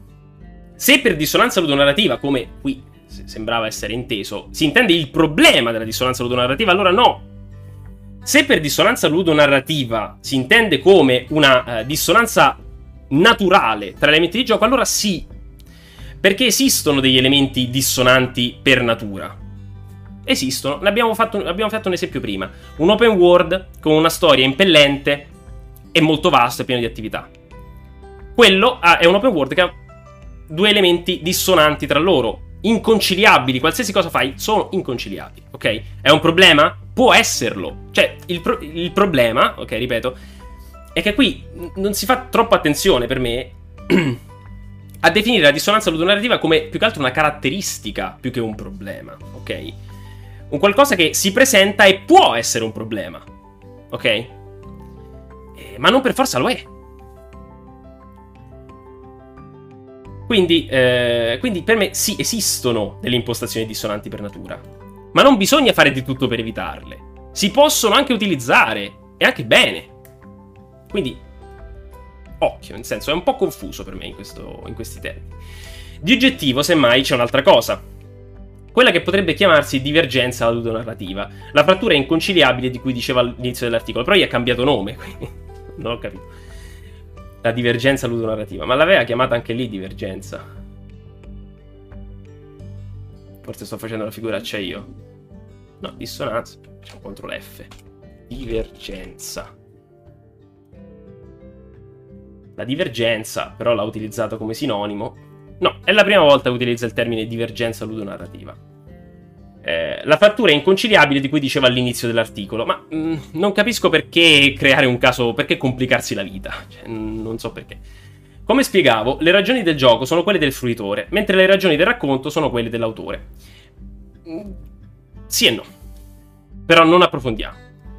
Persino chi gioca per vivere una storia, in verità, do- non dovevo dire sì e no, perché queste cose non si devono fare. Eh, va bene il, persino chi gioca per vivere una storia, in verità, pretende di vivere la sua versione della storia. Richiede un certo grado di libertà e quindi vuole che l'autore, ad un certo punto, mancano 40 minuti, ad un certo punto, in qualche misura, anche infinitesimale, si faccia da parte. Ok, eh, questa cosa, insomma, l'abbiamo già vista. Non, non, ci, non ci passerei troppo tempo sopra perché manca ancora un po'. Eh, dobbiamo anche leggere l'articolo di Hawking, diamine. Eh, quella che abbiamo analizzato finora è soltanto una specifica forma di dissonanza ludonarrativa. Con questo termine si intendono oggi tipologie di contrasto fra racconto e componente ludica molto diversificate. Ah, dovevo fare anche l'esempio di Metal Gear, ora lo faccio. Luke Arnott, nel suo saggio Mapping Metroid, Metroid, utilizza il concetto di dissonanza ludonarrativa per indicare lo straniamento generato dalle scene di intermezzo di Other M, Uh, queste hanno la colpa di interrompere il flusso trascinante dell'azione, ma anche quella di associare una certa componente emotiva ad un personaggio che, nel, che nelle fasi di gioco appare distaccato e neutrale. Non ho letto eh, questo, questo, lavoro, questo saggio di Luke Arnott, quindi mh, mm, non, non, commenterò più di tanto questo pezzo. Eh, oltre a questo utilizzo che non esito a, defini- a definire improprio, eh, ogni concessione al realismo viene additata come dissonanza ludonarrativa. Nathan Drake uccide centinaia di avversari, risultando di fatto un pluriomicida dalla battuta facile, immune a qualsiasi giurisdizione. Ecco la nostra dissonanza. In questo caso il concetto è molto più pertinente. Di fatto, le regole di un certo genere videoludico, ovvero quelle dello sparatutto in terza persona, che in Uncharted sono mescolate a quelle dell'avventura dinamica, si mettono di traverso alla possibilità di scrivere un protagonista più credibile o anche solo più normale.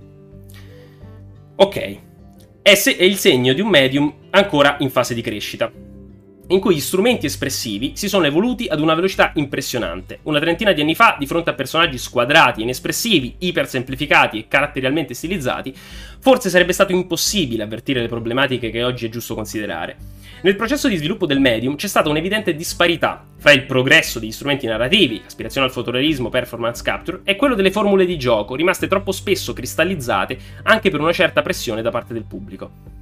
La saga di Uncharted è nata proprio nella generazione, nella generazione, che più rappresenta questo scollamento, un'epoca che ha spesso riproposto rodate meccaniche ereditate dal passato, senza curarsi di ammodernarle per accordarle alla maturità che andavano acquisendo le storie e i protagonisti del videogioco. Ironia della sorte è proprio il quarto capitolo della serie, la fine di un ladro, che in qualche modo si chiede se sia possibile riportare il racconto avventuroso su un piano più umano, normalizzare i protagonisti invece di puntare sul furioso superomismo.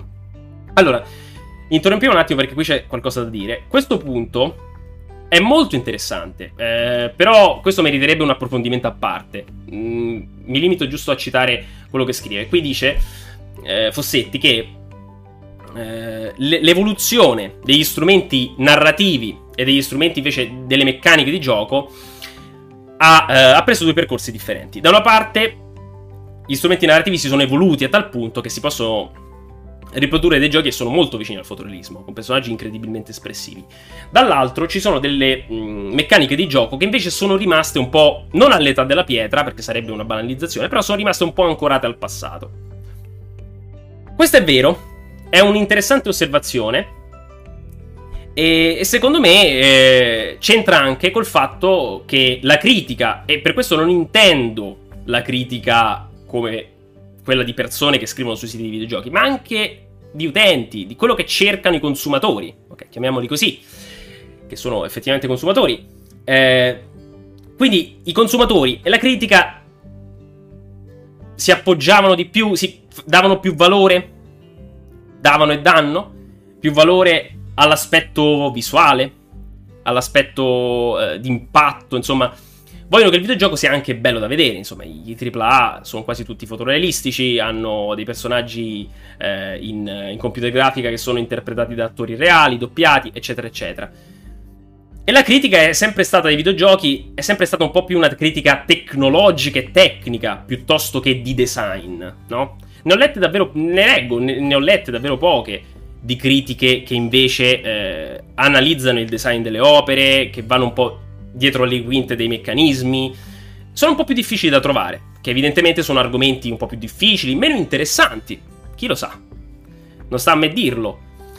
Però sì, c'è una divergenza di, di interessi spesso.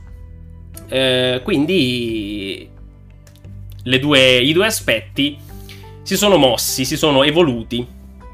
Più che evoluti, hanno fatto passi in avanti, ok? Perché evolvere, forse ci ritorneremo un'altra l'altra volta, è un termine che è un po' abusato e spesso impropriamente, hanno fatto dei passi avanti in maniere diverse.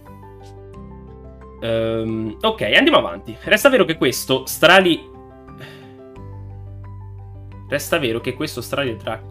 No, forse c'è stato un typo. Resta vero che Strali e Drachman svolgono questo discorso senza rinnegare la formula del brand, ma comunque provando ad arginarla in tutti i modi con lo stealth che potrebbe ridurre la conta dei corpi, con ampie sezioni puramente investigative o esplorative, pensate alla scoperta di Libertalia, è bellissima tra l'altro, con un combattimento finale che è un'integrale rinuncia all'epica delle armi da fuoco. Restano ancora tante limitazioni, ma anche una dichiarazione di poetica che arriva proprio sul finale, quando gli occhi della figlia di Drake si spalancano di fronte ad una foto in cui il padre imbraccia un fucile a pompa. Quell'arma è una cosa anomala, fuori posto. Le nuove generazioni e i nuovi giochi avranno bisogno di altri strumenti.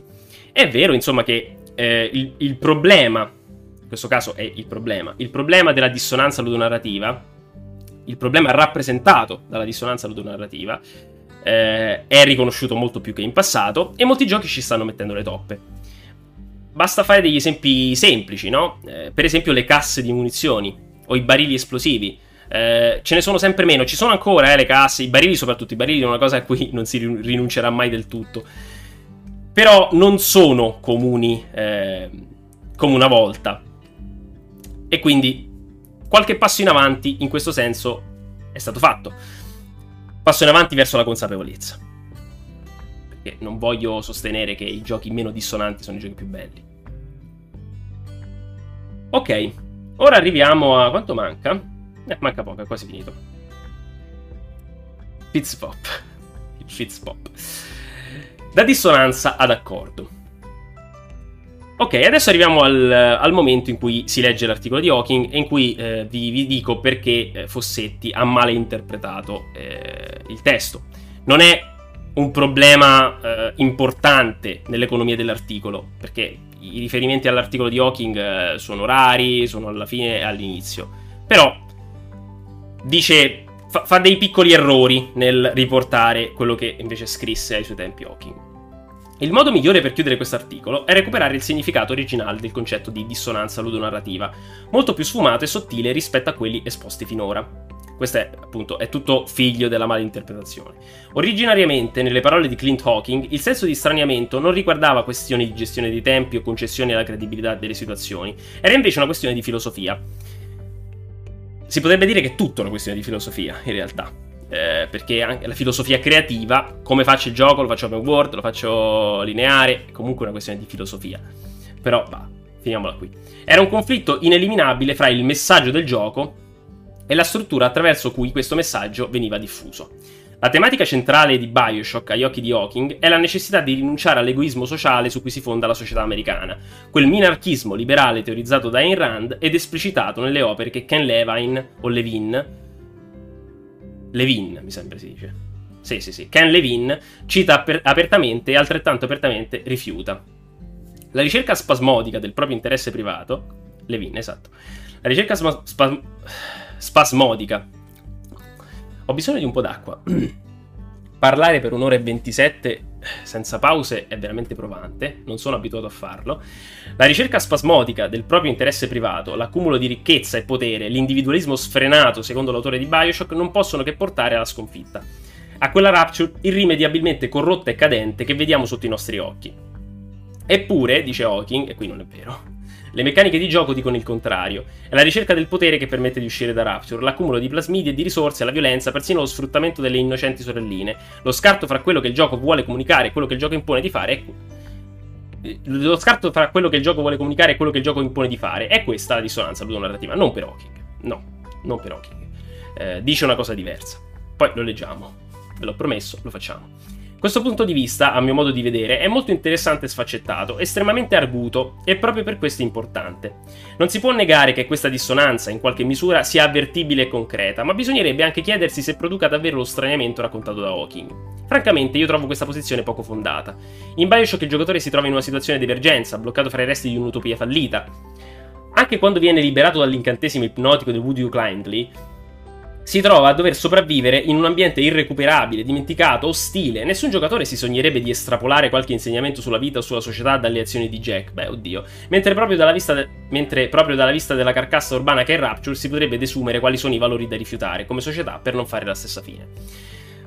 Non, non, non ci sto troppo a parlare qui perché è, tutto, è tutta un'incomprensione questo pezzo. Dello stesso tipo di dissonanza ludonarrativa che stiamo descrivendo, definiamo la dissonanza concettuale, che non so perché complicarsi la vita con tutte queste parole. Non sono parole facili. Se uno vuole comunicare alle persone, deve essere un po' più. Eh, deve utilizzare anche dei termini, forse non proprio precisi, ma non deve esagerare perché altrimenti non si capisce niente. È stato accusato anche della Last parte 2. Un gioco che invita a rifiutare la violenza e la vendetta, in cui per circa 30 ore si massacrano impunemente i sopravvissuti dello schieramento opposto, tralasciando ovviamente la presenza degli invasati e dei fanatici. Le Iene non sono contente di essere definite invasati e fanatici. Ebbene, proprio l'avventura di Ellie e Abby mi sembra l'esempio perfetto di come questa discrepanza fra azione e messaggio possa essere persino voluta. Mm. Beh, interessante, ma non condivido per nulla. Alla fine del gioco l'utente sarà portato ad ascoltare il messaggio, cioè che sia voluta sì, però non per questo. Alla fine del gioco l'utente sarà portato ad ascoltare il messaggio dell'autore proprio perché, come le protagoniste del racconto, avrà sentito sulla propria pelle le conseguenze di una violenza logorante, faticosa, spersonalizzante. Vivere quella violenza, perpetrarla, è atto necessario comprenderla, e grazie a questa comprensione rigettarla. Questo se percepisci, cioè eh, c'è questo elemento piccolino, cioè tu devi percepire le cose che vengono descritte qui per poi rigettarle, cioè Qui sta raccontando la, la, sua esperienza, chiaramente. Questa è l'esperienza personale di Francesco Fossetti. Io ne ho avuta un'altra, totalmente opposta a questa. In tal senso, gli spazi virtuali del videogioco, che siano quelli di Rapture o quelli di una Seattle post-pandemica, possono avere davvero un'utilità pratica, sperimentale. Ecco, questo è un finale che non ho molto capito, sinceramente. Nel suo Playing Dystopia, Gerald Falca, professore specializzato in game design all'Università di Augusta, si chiede se l'esplorazione di mondi ostili non possa trasformarsi per il giocatore in un processo persino didattico. L'ambiente virtuale diventa un territorio empirico, uno spazio in cui sperimentare le conseguenze più sgradevoli della svalutazione dei valori umani e delle proprie azioni. Il videogioco si trasforma così, se non in un incentivo etico a cambiare il mondo reale, vorrei vedere, quantomeno in uno strumento atto a riconoscerne e arginarne gli aspetti problematici. Se dovessimo vederla così, fra il messaggio e l'azione non ci sarebbe dissonanza, ma invece un incredibile e poderoso accordo. Eh, boh, sembra un po' un finale effetto ricercato qui. Eh,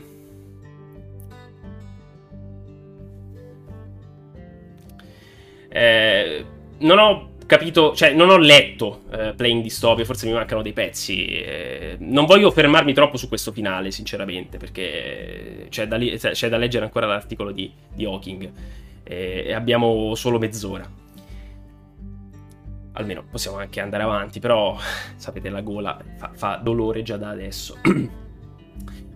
Devo allenarmi. Eh, però è un finale un po' sconnesso da, da tutto il resto si parla di questo accordo perché, eh, secondo Gerald Farca, quando i giocatori vengono immersi in questi mondi così diversi dal nostro, in cui le azioni sgradevoli, eh, dove si può soprattutto sperimentare qualcosa che non faremo mai nella realtà, bene, queste meccaniche possono diventare persino formative, possono, eh, possono farci capire quali sono i problemi del mondo. Eh, Ok, mi sembra, mi sembra, chiaro questo punto, però non capisco perché citarlo alla fine, citando, questo, citando questo fantomatico accordo ludonarrativo.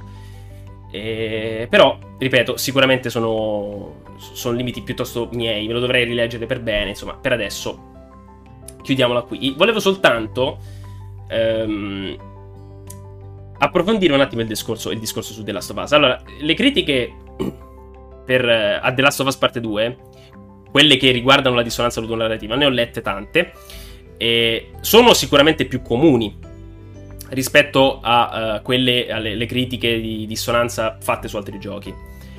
Perché? Perché eh, The Last of Us Parte 2 parte con degli obiettivi precisi, cioè quelli di eh, ridurre al massimo questo tipo di dissonanze e eh, creare questo percorso questo percorso quasi circolare, no?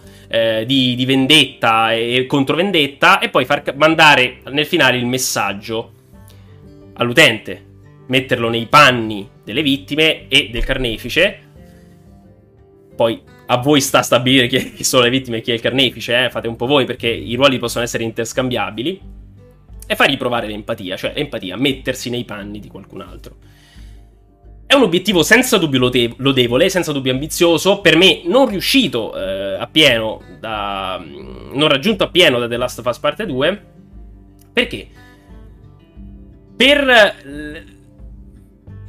la mancanza di un rifiuto relativo alla, eh, all'introduzione di meccaniche tipiche degli third person shooter. Quindi l'ho detta in maniera un po' caotica. Eh, The Last of Us Parte 2 decide di seguire pedissequamente, oserei dire, la struttura canonica dei classici TPS, quindi arene con combattimenti e poi scene, poi altre arene, insomma. E in questo modo, nonostante ci siano delle accortezze volte a eliminare questo tipo di stacchi, è impossibile eliminarli. Ma poi The Last of Us ha un sistema di combattimento davvero eccezionale, davvero molto bello molto viscerale. Io quando ho giocato della Svaz avrei voluto più combattimenti, mi divertivo nei panni di Ellie, mi divertivo a mettere le bombe, a far esplodere i cani e gli altri, insomma, i cani erano terribili perché dovevi, farli, dovevi ucciderli per primo, eh, per primi. Però con le bombe, con le frecce, no? Poi l'ho giocato a difficoltà più alte, quindi dovevo ingegnarmi meglio perché non potevo andare lì a sparacchiare. Bisognava essere creativi. Ha veramente un bellissimo gameplay della Last of Us Part 2. Ma è un gameplay funzionale a quel che vuole fare?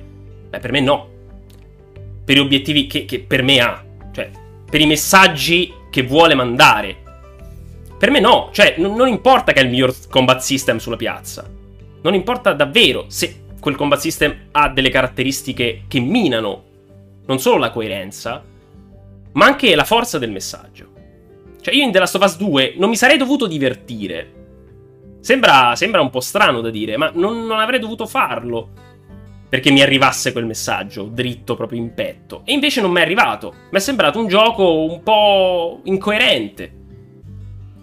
Che predica bene e razzola male. Però mi è piaciuto comunque, eh, per carità, non sto dicendo che questo lo squalifica. Però non ho provato le stesse sensazioni, cioè questa dissonanza voluta e che serve poi per enfatizzare ancora di più il messaggio, io non l'ho vista, non l'ho vista mai. Cioè, secondo me è tutto il contrario. Però questa è la sua esperienza, e, insomma, non, non, si può dire che abbia mentito, è la sua esperienza e non, se l'ha provato va benissimo. Allora, adesso però vorrei passare all'articolo di, um, di, di, di Clint Hawking che va un po' sistemato perché eh, è un articolo formattato, è un po' vecchio. Dovrei un attimo risistemare la, la finestra, datemi un secondo. Però è sempre un gioco, certo, è sempre un gioco. Però gioco non... cioè, cosa significa? Deve anche divertire? Eh no, è questo il problema. Cioè, non deve divertire, può divertire. Cioè, non possiamo affibbiare al gioco questa etichetta. Perché si chiama gioco? Per... No, non vuol dire che. Sì, sì, il messaggio può passare benissimo. Per me no, per me non è passato benissimo, però può passare. Per alcuni è passato, quindi non è un fallimento su tutta la linea, no? Per me lo è parzialmente un fallimento. Eh, però è chiaro che ha raggiunto degli obiettivi. Poi ognuno riceve il proprio messaggio, ognuno fa attenzione a quello che vuole. Non sto dicendo che è universalmente un gioco sbagliato.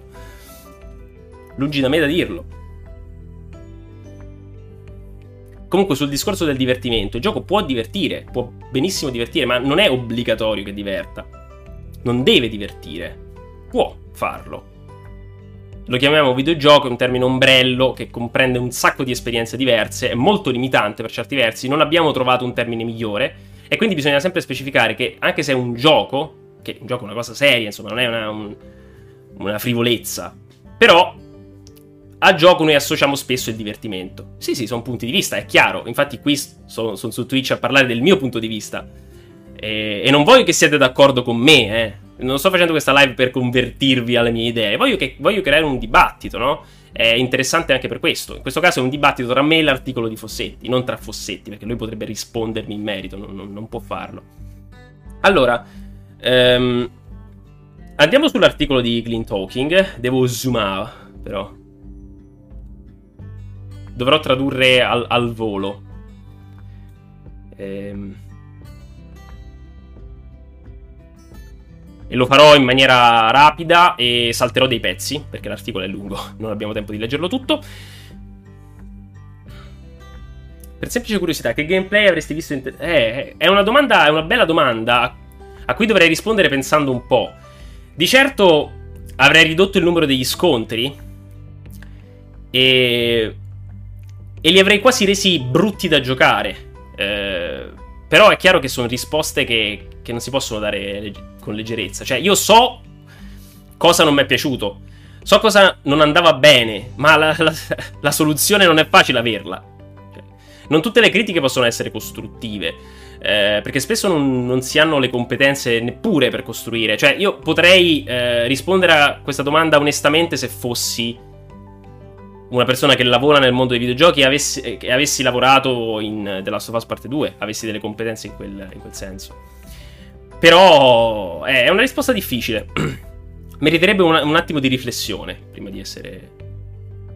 Prima di essere. Prima di essere risposta. Allora, andiamo con l'articolo di Hawking. Eh, che fa una, un'introduzione molto interessante, molto puntuale puntuale nel 2007 e puntuale anche oggi, direi.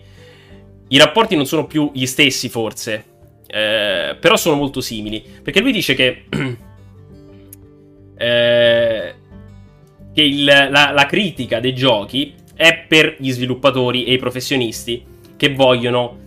Si legge intanto? Esatto, il discorso è quello, Icarus. Esattamente. Quelle di The Last of Us sono chiaramente scelte di mercato che sono legittime, eh? Si legge? Perfetto.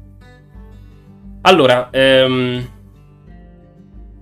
sono, eh, queste critiche ai videogiochi sono per i sviluppatori professionisti che vogliono eh, ragionare a proposito della natura dei videogiochi e cosa significano per loro.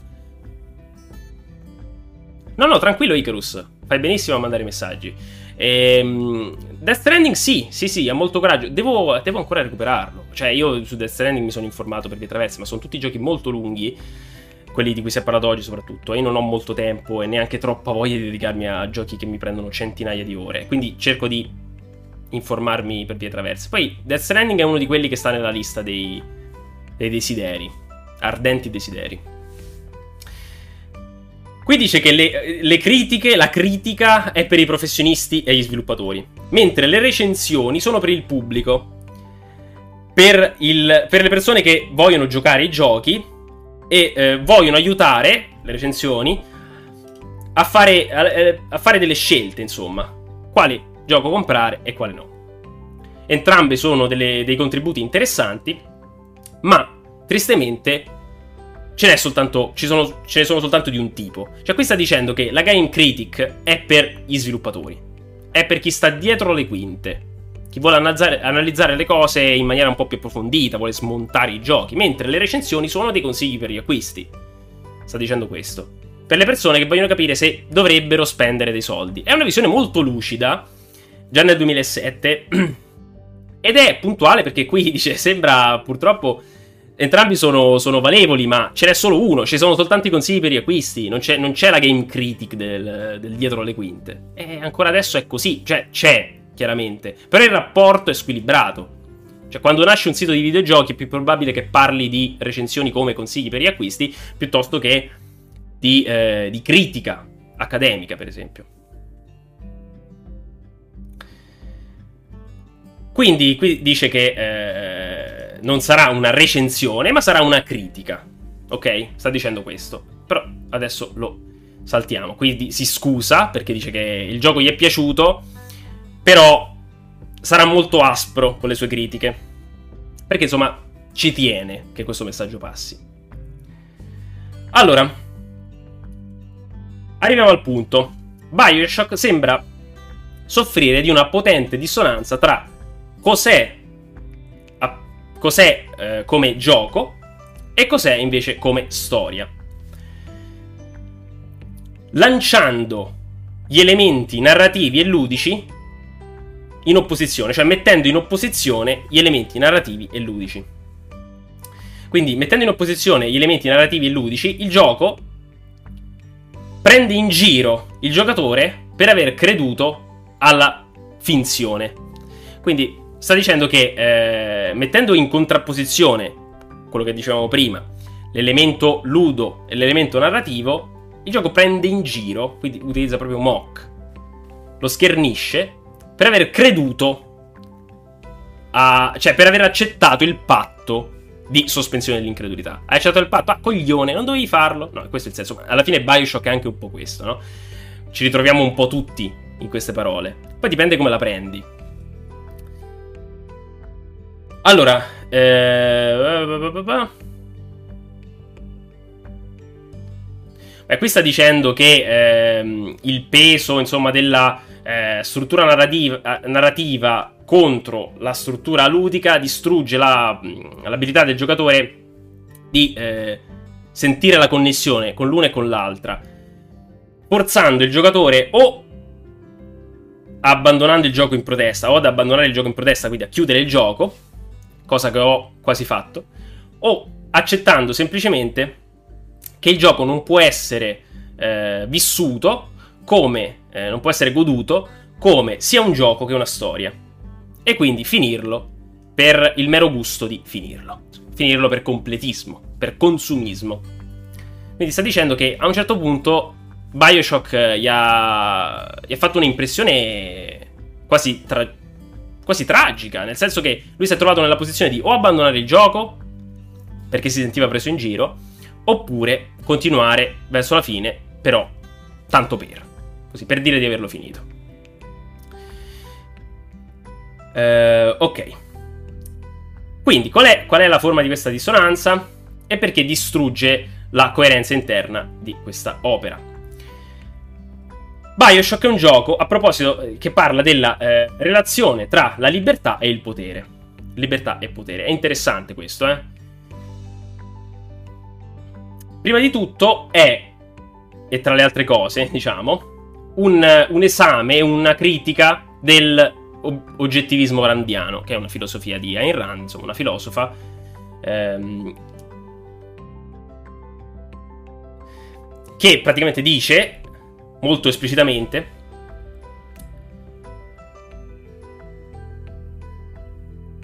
Che praticamente che ehm, il potere, sto, sto, tagliando, sto vedendo di riassumere, che il potere che, mm,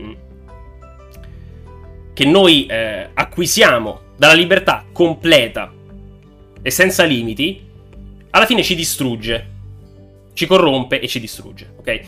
Praticamente questo è quello che dice Bioshock, no Ayn Rand. Dice Ayn Rand eh, è sostenitrice della libertà, dell'individuo al centro di tutto, insomma una filosofia molto particolare, difficilmente condivisibile per quanto mi riguarda. Eh, e Bioshock dice che questa libertà incontrollata, no? poi chi l'ha giocato lo saprà, alla fine corrompe e distrugge. E Rapture è sotto gli occhi di tutti. Rapture è una utopia decaduta eh, in cui quelli che una volta era, erano la creme della creme della società sono dei mostri che si arrampicano sui muri e mangiano, bevono sangue umano. E quindi quella è, il, quello è il dipinto della decadenza.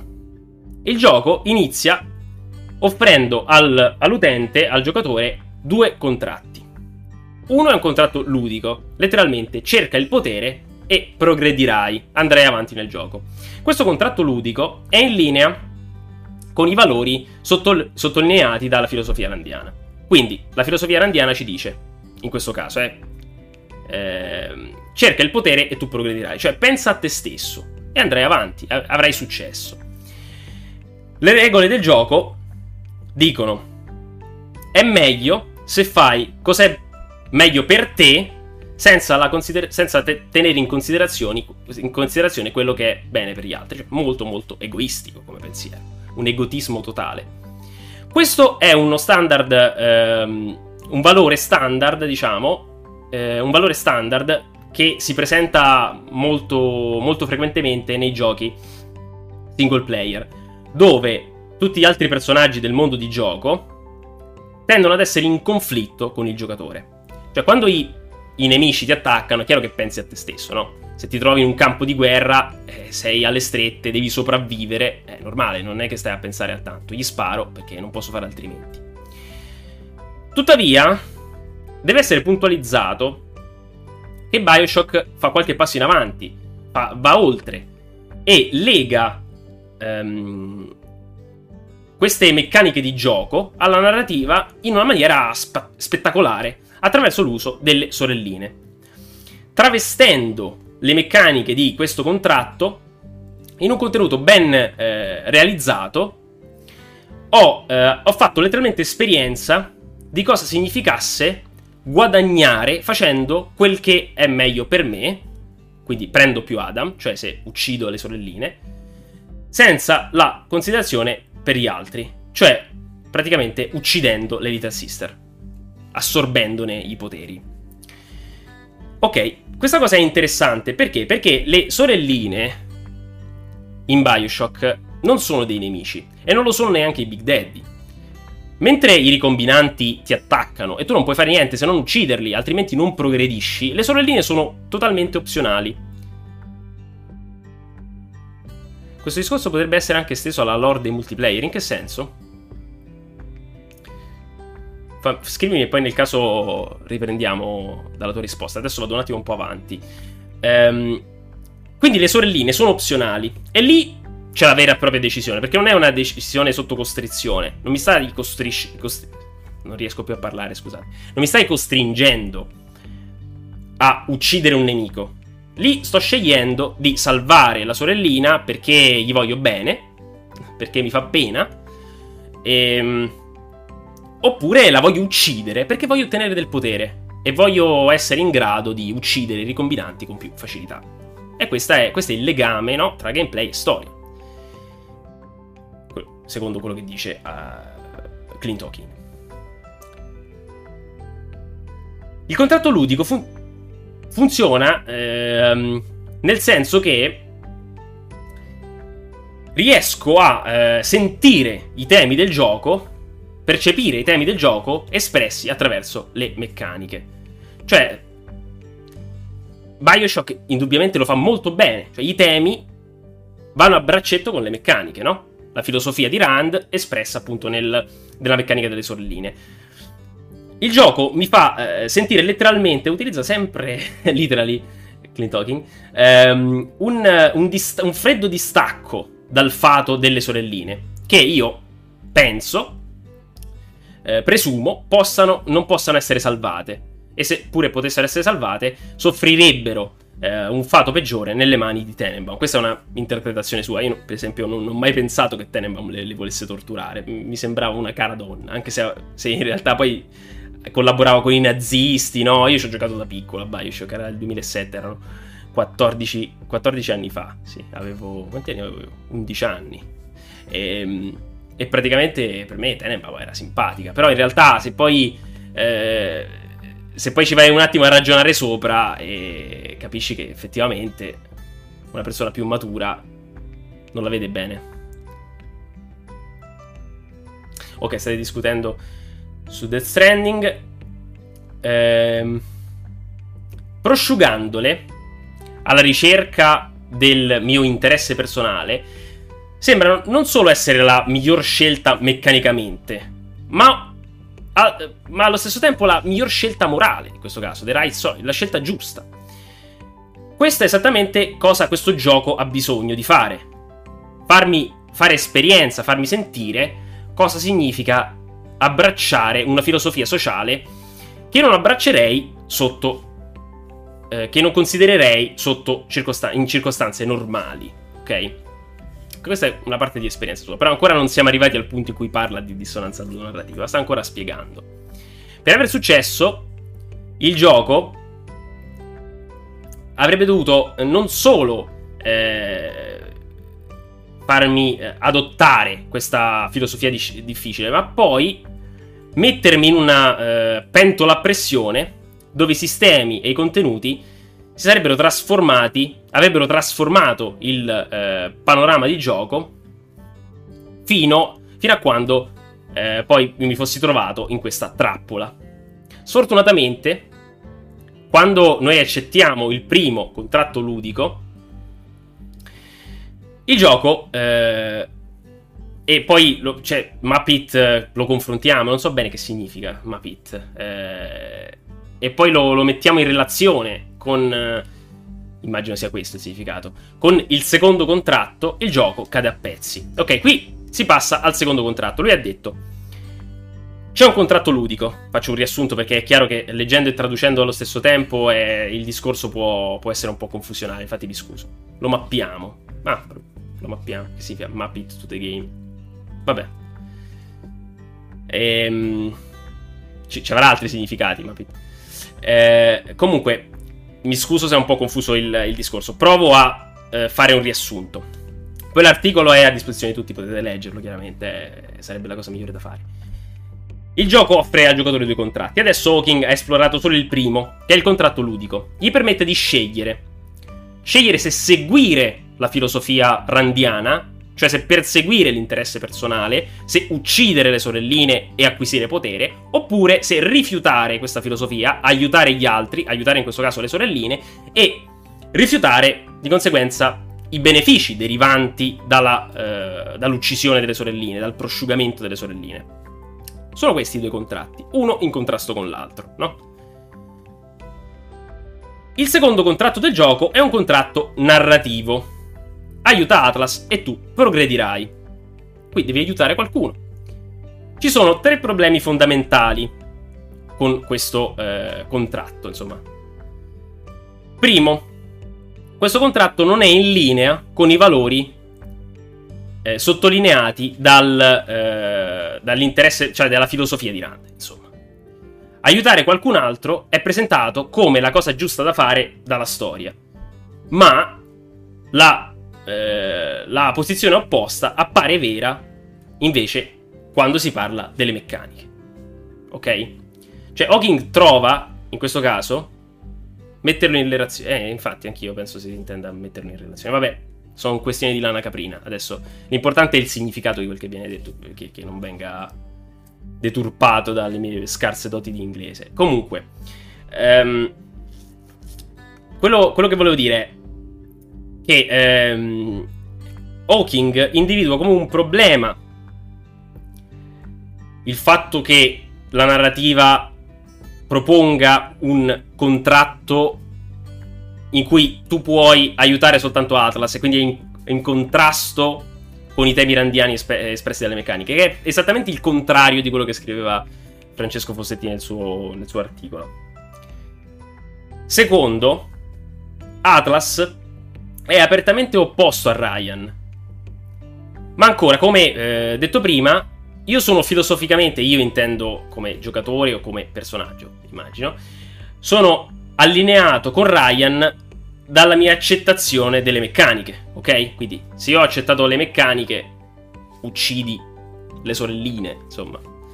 Eh, uccidi, perché sta parlando della sua, della sua partita, immagino lui abbia preferito ucciderle, ok? E quindi lui sta dicendo, io ero allineato con Ryan, perché ho deciso di uccidere le sorelline, Ryan e Rand, insomma, sono pappa io seguo la loro filosofia, perché devo aiutare Atlas?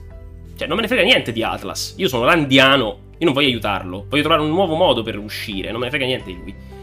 Perché io dovrei fermare Ryan o ucciderlo o ascoltare Atlas?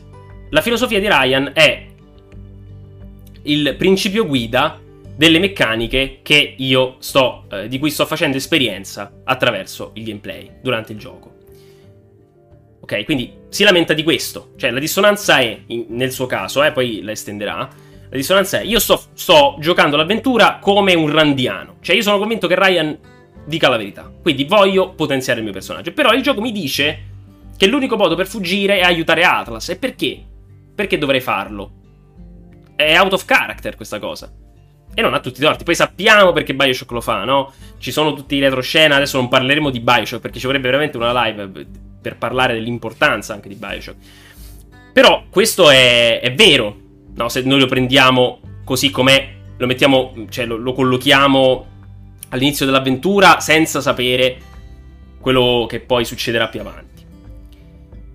Terzo, non ho una scelta che riguarda la proposizione di questo contratto sono eh, costretto dal design del gioco ad aiutare Atlas, anche se sono contrario al principio di aiutare qualcun altro. Per andare avanti nel gioco, devo fare cosa, quello che, che Atlas dice, perché il gioco non, non mi offre la libertà di scegliere una parte nel conflitto tra Ryan ed Atlas. No? E questo un po' l'abbiamo anche detto prima. Questo è un problema serio nelle meccaniche di gioco mi è offerta la, ribe- la libertà di scegliere se adottare un approccio oggettivista, ma ho anche la possibilità di rifiutare quell'approccio e aiutare le sorelline, anche se non è nel mio miglior eh, interesse, no? Interesse proprio netto, nel senso di, di valore. Qui c'è, c'è, una roba che volevo vedere, sono, c'è un grafico su The Escapist, che praticamente dimostra che aiutare le sorelline o ucciderle hanno, più, più, o meno si, si, equivalgono, anzi, aiutare le sorelline forse dà addirittura più vantaggi per via di alcuni plasmidi e potenziamenti che si possono ottenere solo in quel modo, quindi eh, è strana come cosa, no? uno pensa uccidere le sorelline ci guadagno di più, in realtà non è proprio così, stando ai dati raccolti da, da degli utenti molto attenti. Invece, nella, nella finzione del gioco, non ho questa, nella games fiction, cioè nella storia, nella narrazione del gioco, non ho questa libertà di scegliere di aiutare Atlas o no. Non c'è questa libertà. Sotto il contratto ludico, se accetto di, eh, di utilizzare un approccio oggettivista, posso prosciugare le sorelline. Se rifiuto quell'approccio, le posso aiutare cioè le posso salvare. Invece, sotto la storia, se rifiuto un approccio oggettivista, posso aiutare Atlas e oppormi a Ryan. Se invece scelgo di adottare un approccio oggettivista, beh, mi spiace perché l'unica cosa che posso fare è chiudere il gioco, smettere di giocare. Questa è la dissonanza di cui sto parlando ed è disturbing, cioè non, è, non significa disturbante in realtà, è tipo inquietante non so se è la parola più adatta, però gli dà, gli dà fastidio, ecco. Disturbante forse è meglio in questo caso. Gli dà, lo disturba questa cosa. E, ehm, insomma, questo è quello che intende Hawking con dissonanza ludonarrativa. Cioè che, parlando sempre con il suo linguaggio, cioè che il gioco fornisce due contratti dal punto di vista ludico, due scelte, aiutare o prosciugare le sorelline. E dal punto di vista narrativo no, il gioco è completamente lineare, non ti dà questa possibilità. Noi sappiamo il perché, ovviamente. E che è un po' diverso eh, da quello che eh, invece scriveva, adesso se volete lo, lo, lo rileggiamo, scriveva Francesco Fossetti nel suo articolo. Scriveva che Originariamente, nelle parole di Clint Hawking, il senso di straniamento non riguardava questioni di gestione dei tempi e concessione della credibilità delle situazioni, era invece una questione di filosofia. Era un conflitto ineliminabile fra il messaggio del gioco e la struttura attraverso cui questo messaggio veniva diffuso. La tematica centrale di Bioshock agli occhi di Hawking è la necessità di rinunciare all'egoismo sociale su cui si fonda la società americana. Quel minarchismo, ah, bla bla bla. Eh, Eppure, dice Hawking, le meccaniche di gioco dicono il contrario. È la ricerca del potere che permette di uscire di Rapture, l'accumulo di plasmidi e di risorse, la violenza, persino lo sfruttamento delle innocenti sorelline. Che poi non è vero perché non sei costretto a sfruttarle. Lo scarto fra quello che il gioco vuole comunicare e quello che il gioco impone di fare è questa la dissonanza ludonarrativa, che non è vero, insomma. Non è lo scarto, non è la, differenza tra quello che il gioco vuole comunicare e quello che il gioco impone di fare. È la mancanza di opzioni in un aspetto, in questo caso quello narrativo, eh, rispetto a quello invece ludico. Quella per Hawking era eh, la dissonanza ludonarrativa e a me pare molto simile agli esempi che abbiamo fatto questa sera. Eh, certo, non è la stessa, non, perché comunque il concetto di dissonanza ludonarrativa ha tante sfaccettature. Può essere applicato a tanti elementi diversi. Quindi non, non è lo stesso, è normale che non sia lo stesso. Però è della stessa linea di pensiero, della stessa branca, della stessa famiglia. Lo riconosciamo che, che è lui. E secondo me le, le, differenze non sono così accentuate. Quindi, come si diceva all'inizio, eh, scriveva proprio all'inizio.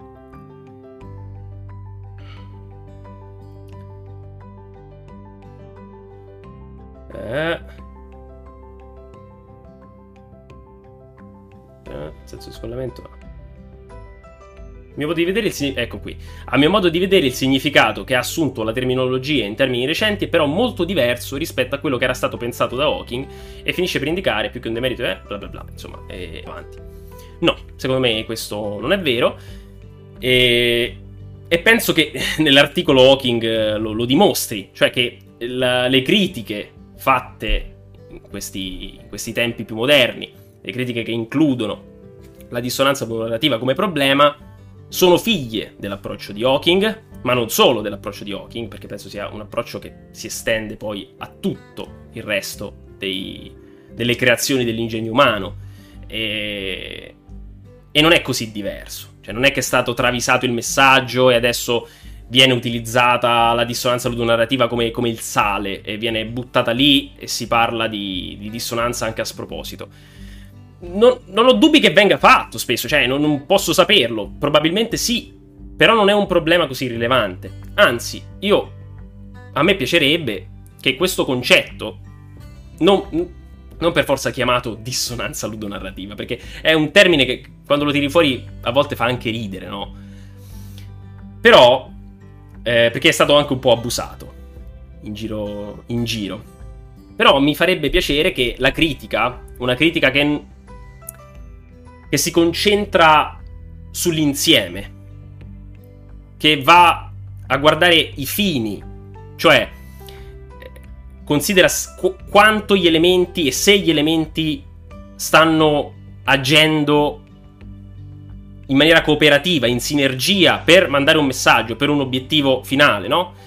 Il compito della critica è individuare se succede e se non succede perché e eh, scrivere, perché come, come, nel caso si voglia fare una critica costruttiva, come fare invece a eh, evitare che questo problema si presenti. Non è l'unica via. Esiste anche la critica dei sistemi in sé, cioè com'è il combat system di quel gioco? Mi interessa? Sì, no. Però mi piacerebbe ci fossero, ci fossero più differenze, ok, in questi, in questi termini. Purtroppo prevale un certo tipo di critica, che non è l'unico. Non è l'unico possibile, ce ne stanno tanti. Alcuni credono sia l'unico possibile, alcuni credono che ci sia un modo giusto, in senso assoluto, di fare critica. Esiste un modo giusto per ognuno di noi, non esiste un modo assoluto per fare critica. Va bene. Entro le due ore più o meno. Ci siamo. È stato molto provante, non, non me lo sarei mai aspettato perché parlare per due ore comunque discussioni, spero che si siano capite, io non lo so, non ho molte esperienze in questi termini, spero che sia stato perlomeno interessante. Eh, sicuramente ci saranno margini di miglioramento se continuerò a farlo e se qualcuno interesserà ascoltarlo ovviamente.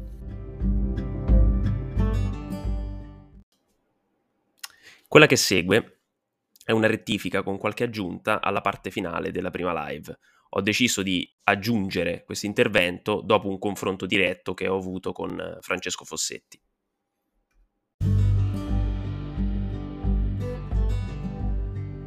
Per riprendere, eh, per riprendere il discorso, per acchiapparlo per le corna.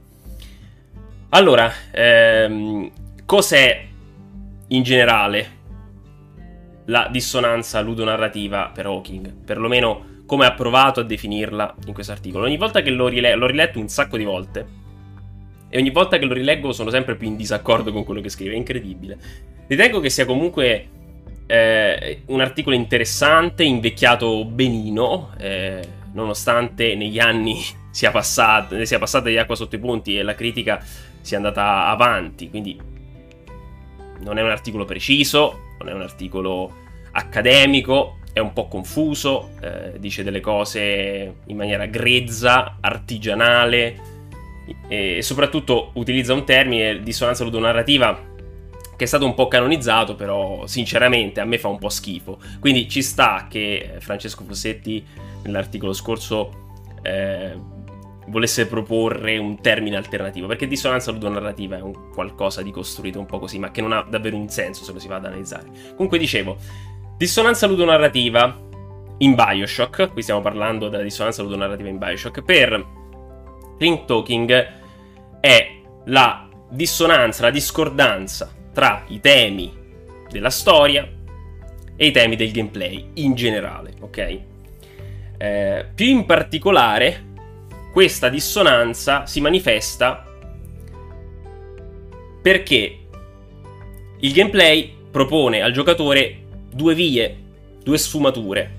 Una che gli permette di rifiutare l'oggettivismo, cioè salva le sorelline, e una che gli permette invece di essere filosoficamente allineato con le premesse, cioè sono una persona oggettivista e uccido le sorelline.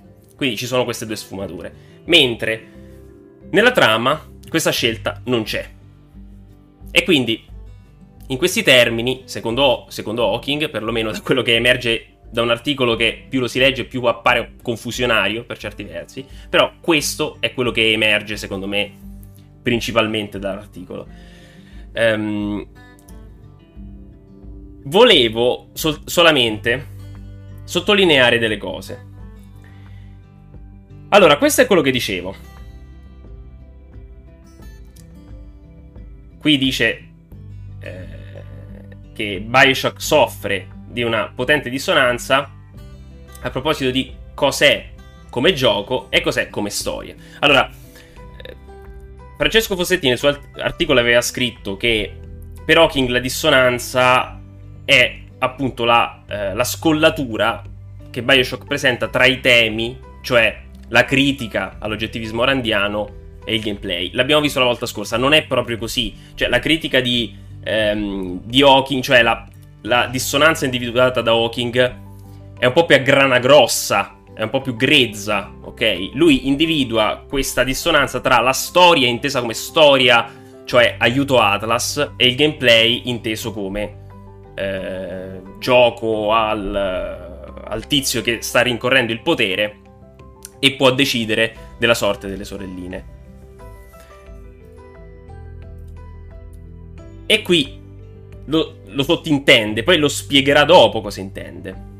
Allora, quello che volevo appunto eh, riprendere è questo punto qui dei due contratti, perché è un po' confuso. Qui Hawking dice il gioco inizia offrendo al giocatore due contratti. Uno è ludico Letteralmente cerca il potere e tu progredirai. Questo contratto ludico è in linea con i valori sottolineati dalla filosofia di Rand. Le regole del gioco dicono è meglio se io faccio quello che è meglio per me senza la considerazione degli altri. Quindi lui sta dicendo il contratto ludico è randiano di base, ok? Quando tu giochi a Bioshock e interagisci con il suo gameplay, diciamo in questa maniera, stai appoggiando una filosofia di questo tipo, cioè una filosofia oggettivista. Quello che dice lui. Eh. Poi io sto utilizzando i suoi termini, se mi sente qualcuno che ha studiato Ayn Rand probabilmente me mena, però sto utilizzando le sue parole, ok? Eh, qui dice che è un valore standard e poi qui aggiunge una cosa che non è da sottovalutare. Dice che dovrebbe essere sottolineato che Bioshock fa un passo in più e lega il contratto meccanico, cioè il, questo mm, ludic contract a questo punto, immagino. Ma guarda, io la filosofia di Ayn Rand non la conosco benissimo. Ehm, però immagino che quelle di, di, Hawking siano un po' delle semplificazioni. Cioè, non è, un, non è un articolo così approfondito.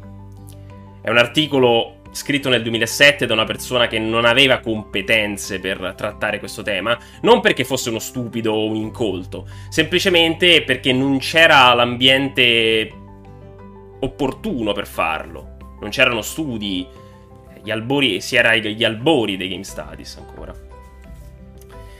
Quindi, ehm, praticamente lui dice qui che lega questo contratto alla narrativa in una maniera spettacolare attraverso l'utilizzo delle sorelline. Quindi individua in questo elemento un qualcosa di importante, perché c'è un legame tra meccanica e narrativa.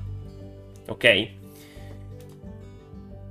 Lui dice poi, anche questo è importante, che travestendo le meccaniche di questo contratto in un contenuto ben realizzato, qua utilizzai, ecco, un errore che ho fatto l'altra volta. Lui utilizza sempre la prima persona, ma non si sta, non sta, riferendo, non si sta riferendo alle proprie esperienze. Sta parlando in generale, ok? Dell'esperienza che è chiaro che questa è un'interpretazione personale, però lui si sta riferendo all'esperienza in generale dei giocatori. Posso fare esperienza di cosa significa guadagnare facendo cosa è meglio per me, quindi prendo più Adam, senza la considerazione degli altri, uccidendo le sorelline. Qui sta dicendo semplicemente che eh, grazie a questa scelta, il giocatore può provare sulla propria pelle, qui poi lo sottolinea, cosa significa abbracciare la filosofia randiana. Perché non è più un contratto quasi obbligatorio da accettare, altrimenti se io non accetto il contratto ludico non gioco praticamente, perché eh, l'unica cosa che posso fare è chiudere il gioco, quindi il contratto ludico se voglio giocare a BioShock devo per forza accettarlo, quindi è quasi una coercizione. Mentre in questo caso, visto che le sorelline sono una meccanica opzionale, c'è la scelta. E la scelta è importante perché la scelta è consapevole. Cioè, sto scegliendo se uccidere una sorellina o non ucciderla. E in questo caso, se io la uccido, ribadisco la mia aderenza alla filosofia randiana. Ok? Questo è quello che immagino eh, voglia dire perché mancano dei, dei pezzi effettivamente. Allora, qui sta dicendo che eh, ha questa impressione, proprio per questo motivo, che eh, i temi sono espressi attraverso le meccaniche, cioè i temi del gioco. Il gioco eh, gli permette, permette al giocatore di percepire un distacco freddo dal destino delle sorelline, che si assume non possano essere salvate. Ecco, pure qui è un po' confuso. È un'interpretazione tua? È una cosa che il gioco ti fa capire? Non è ben chiaro.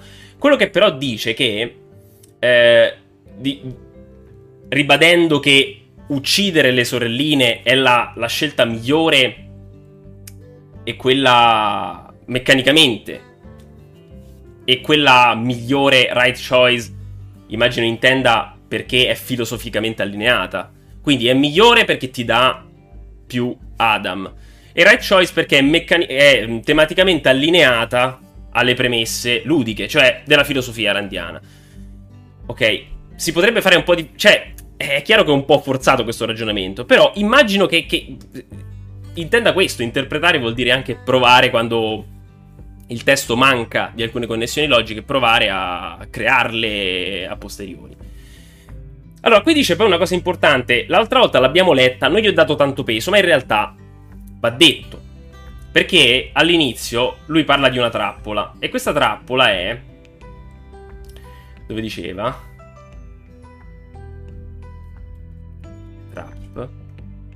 Eccola qui. Diceva che il gioco, appunto, è una critica eh, dell'oggettivismo randiano e dice, afferma che quest- seguendo questo oggettivismo si va a finire in una trappola, si casca in una trappola e tutto ciò che facciamo si corrompe, insomma, ci distrugge. Questo è quello che intendeva all'inizio. E quindi qui ritorna sta trappola che aveva citato, che aveva citato qui. Um, dice, per avere successo, il gioco dovrebbe eh, non solo farmi adottare questa filosofia, cioè il gioco non, mi dovrebbe spingere a uccidere le sorelline. E in questo caso un po' lo fa, perché ti dice, guarda che meccanicamente è meglio perché tu ottieni più Adam. Quindi un po' lo spinge effettivamente. Ma poi eh, deve spingere il giocatore in una sorta di pentola a pressione dove i sistemi contenuti trasformino il, eh, il landscape, quindi il mondo di gioco praticamente, finché il giocatore non si trova intrappolato. Cioè il giocatore deve percepire il fallimento della filosofia randiana attraverso i suoi gesti. È questo che dice. Cioè, se il gioco ti fa abbracciare questa filosofia, va bene, l'importante è che poi ti faccia capire che questa filosofia è fallimentare, no? Non c'è niente di male che un gioco parli, no? Non so, che, che metta ehm, in cattiva luce una filosofia e poi te la fa comunque provare sulla, sulla tua pelle. Eh, ti fa sperimentare cosa quella filosofia significa. Perché alla fine, se poi il gioco ti sorprende, cioè ti fa cadere in questa trappola, la critica funziona. Cioè ti ha sorpreso e ti ha fatto capire, guarda, hai fatto tutto questo, ma alla fine ti è andata male.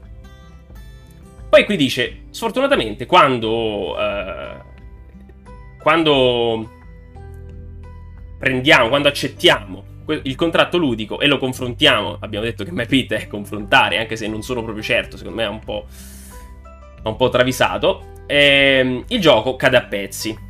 Perché? E qui spiega. Qui è dove l'altra volta ho fatto. Ho, ho commesso delle imprecisioni. Ma perché? Perché. Ehm, chiaramente ho fatto. Ho, sono stato leggero io nel, nel considerare quello che. Dovevo rileggerlo per bene. E l'ho fatto un po' velocemente perché non c'era molto tempo e quindi è stata colpa mia. Però ci metto anche. Do un po' di responsabilità anche a Hawking perché non è, non è proprio cristallino quello che scrive.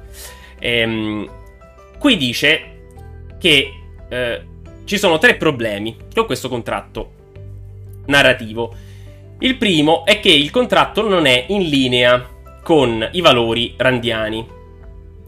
Aiutare qualcun altro è presentato come la cosa giusta da fare dalla storia. Però la, la proposizione opposta è vera per quanto riguarda le meccaniche. Cioè lui sta dicendo, guarda, il, il contratto ludico dov'è? È Seek Power and You Will Progress. Il contratto. Il contratto narrativo è Helping Someone. Helping someone else is the right choice. Per dire.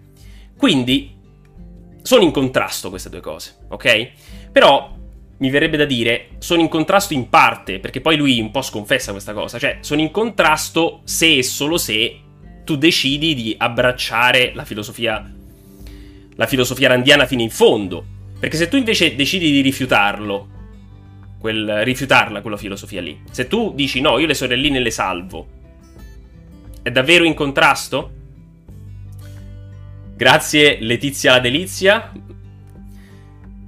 È davvero in contrasto? Beh, non lo so. Cioè, lui dopo dice di no, in teoria. Però questo è un problema, però non è un problema totale. È un problema che si che si verifica soltanto in casi specifici. Poi il secondo, Atlas è opposto a Ryan, però io sono allineato con Ryan, nel senso non io, l'altra volta avevo detto io perché lui stava parlando della sua partita, no, ho interpretato male. Eh, io come giocatore, perché se accetto il contratto del ludi- eh, scusate, sì, ludico, eh, se accetto le meccaniche vuol dire che sono randiano, se sono randiano vuol dire che sono allineato a Ryan. Ok.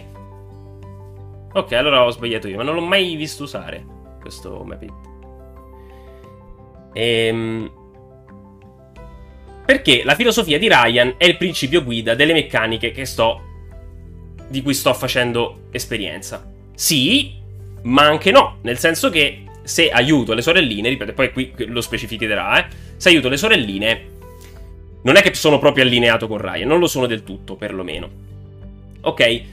Poi, questo che è il problema che, eh, che a quanto pare ritiene principale, dice non ho la possibilità di eh, effettuare una scelta. Sono obbligato dal design ad aiutare Atlas anche se io mi oppongo al principio di aiutare qualcun altro. Qui è io mi oppongo al principio di aiutare qualcun altro, cosa vuol dire? Cioè, ti opponi di base perché tu accetti le meccaniche del self-interest e quindi sei opposto di base, però se aiuti le sorelline, che, che opposizione è? Vedete, c'è un po' di, di discordanza, c'è un po' di dissonanza all'interno del testo. Non è ben chiaro cosa volesse intendere eh, Hawking, però io credo, nella mia interpretazione, credo che lui individui questi problemi con un po' di leggerezza, però poi parli di dissonanza in termini di non ci sono abbastanza opzioni. Perché poi fa questo esempio e lo specifica. Ora, eh, dice per andare avanti nel gioco eh, devo fare ciò che dice Atlas perché il gioco non mi offre la libertà di scegliere una parte nel conflitto tra i due. Quindi manca quel fattore eh, di, di, libero arbitrio che invece si presentava nel, nel gameplay. Allora, il discorso della libertà del libero arbitrio non è secondario. Eh, ne discutevamo con Francesco, lui era convinto del contrario. Non è secondario, secondo me, da, da quanto si legge nel, del discorso, anche perché Bioshock è imperniato sul concetto del libero arbitrio. Molte cose parlano di libero arbitrio, stesse, la stessa meccanica delle sorelline è una sorta di trappola per far capire che il giocatore non è davvero libero di scegliere. Quindi eh, mi, mi, pare abbastanza eh, improbabile che Hawking nella sua critica, Hawking nella sua critica non ne abbia tenuto conto. Non ne parla cioè parla di freedom ogni tanto, non lo cita apertamente, però tra le righe io ce lo leggo, il concetto del libero arbitrio. Ok, quindi qui poi specifica ancora, questo è un problema serio. Questo. Questo di cui hai appena parlato. Nelle meccaniche di gioco mi viene offerta la libertà di scegliere se adottare una, un approccio oggettivista, ma ho anche la libertà di rifiutarlo e aiutare queste Little Sister ok? Qui dice ho la libertà. Quindi non sta dicendo non sta dicendo che il, contra- cioè il contratto ludico di base ti dice de- devi essere randiano, però poi dice qui dice nelle meccaniche e questo è anche un problema forse di terminologia perché non definisce bene cos'è un contratto ludico. Nelle meccaniche sono libero di scegliere, quindi non, non sono per forza oggettivista, lo sta dicendo lui. Posso scegliere se essere oggettivista oppure rifiutarlo. Lo sta proprio dicendo lui. Um, anche se questo non è nel mio best interest, cioè non, non mi dai eh, i vantaggi di Adam. Cioè, se aiuto le sorelline, ottengo meno Adam. È questo che intende, per, anche se non è nel mio interesse. Qui cita un, un pezzo che fa vedere che effettivamente se tu estrai la, la lumaca dalle sorelline... No, com'era? La estraevi. Vabbè, comunque se uccidi... Oh, ciao Antonello! Buonasera ehm, se tu uccidi le sorelline, effettivamente sulla lunga distanza ottieni più Adam. Però, sempre in questo post, fa anche vedere che la differenza non è poi così tanta e inoltre le sorelline ti regalano dei plasmidi che sono molto utili, dei plasmidi e dei potenziamenti, quindi alla fine non è così vero che non è nel tuo migliore interesse. E poi qui va avanti. Ehm, nella finzione del gioco, quindi nella storia e nella trama, non ho la libertà di scegliere tra aiutare Atlas o, oppure no. Sotto il contratto ludico, se accetto di adottare un approccio oggettivista, posso uccidere le sorelline. Se rifiuto questo approccio, posso aiutarle. Invece, per quanto riguarda la storia, se rifiuto un approccio oggettivista, posso aiutare Atlas e oppormi a Ryan. E se invece scelgo di adottare un approccio oggettivista, non si può fare niente. L'unica cosa è fermarsi e non giocare più al gioco. E questa è That's the dissonance I am talking about. And it's disturbing. Ehm, penso sia abbastanza chiaro quello che intenda eh, Hawking. Ehm, Hawking, mi sbaglio sempre con, eh, con Hawking. Clint Hawking. E, e, per me, adesso che la storia l'ho riletta diverse volte perché ne ho, disco, ne ho, discusso con Francesco e quindi mi sono messo a rileggerlo. E, ehm, e più lo leggo, più secondo me Hawking non c'ha un granché capito. Ha fatto un po' di confusione. E, e, soprattutto ha fallito nell'identificare la dissonanza ludonarrativa in Bioshock come uno strumento di cui si serve eh, per mandare il messaggio, per esporre i suoi temi. Cioè, la dissonanza ludonarrativa, questo per quanto mi riguarda, eh, non tanto per quello che dice Hawking, lui dice un'altra cosa. La dissonanza ludonarrativa in Bioshock serve, è utile ad esprimere i temi. Non è qualcosa che i temi li annulla o li annacqua o li mette in contraddizione. Perché il tema di, di Bioshock è uno e riguarda soprattutto il libero arbitrio, la libertà del giocatore. Eh, secondo me questo articolo, per quanto sia, ripeto, importante per certi versi, abbia dato il via, dato il là a un certo tipo di critiche, rimane un articolo un po' approssimativo, è un po' confuso, eh, l'abbiamo, l'abbiamo, visto che, che, si contraddice ogni tanto. Però, insomma, eh, mi, interessava, eh, mi interessava parlarne.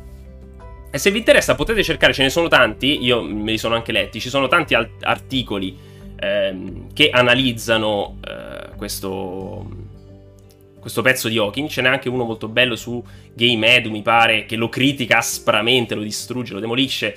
E, e mi trovo anche abbastanza d'accordo. Eh, forse è stato un po' cattivo perché, insomma, ricordiamoci, è un articolo del 2007.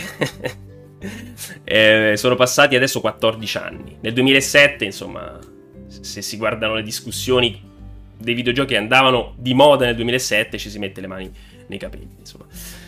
Per essere del 2007 è invecchiato abbastanza bene, no? Provate a leggere qualcosa che voi avete scritto 14 anni fa. Io mi vergognerei a rileggere quello che ho scritto. Una vita. Se vado sui forum in cui stavo nel 2007, 2008, così, forse neanche ci stavo sui forum, in realtà. Comunque, se leggo delle cose di 10 anni fa, io mi vergogno di me stesso, no? Pensate un po'. Invece, Hawking comunque ha sulle sulle spalle questo pezzo che non è un gran articolo, non è chissà cosa, però è comunque interessante. Va bene, eh, spero di aver chiarito un po' meglio. Ciao Marco Sars. Eh, ma anch'io, basta che vada indietro di due anni e sono già in disaccordo con quello che ho scritto due anni fa. Ehm... Va bene, immagino sia abbastanza chiaro. Ho un attimo messo i puntini sulle i perché la, la, la volta scorsa avevo eh, un po' rigirato la frittata a mio favore, ecco. Nel senso che eh, la, l'interpretazione finale dell'articolo rimane la stessa, però nel leggerlo ho forzato un po' di cose, effettivamente rileggendolo me ne sono accorto e, e ho voluto quindi rettificare.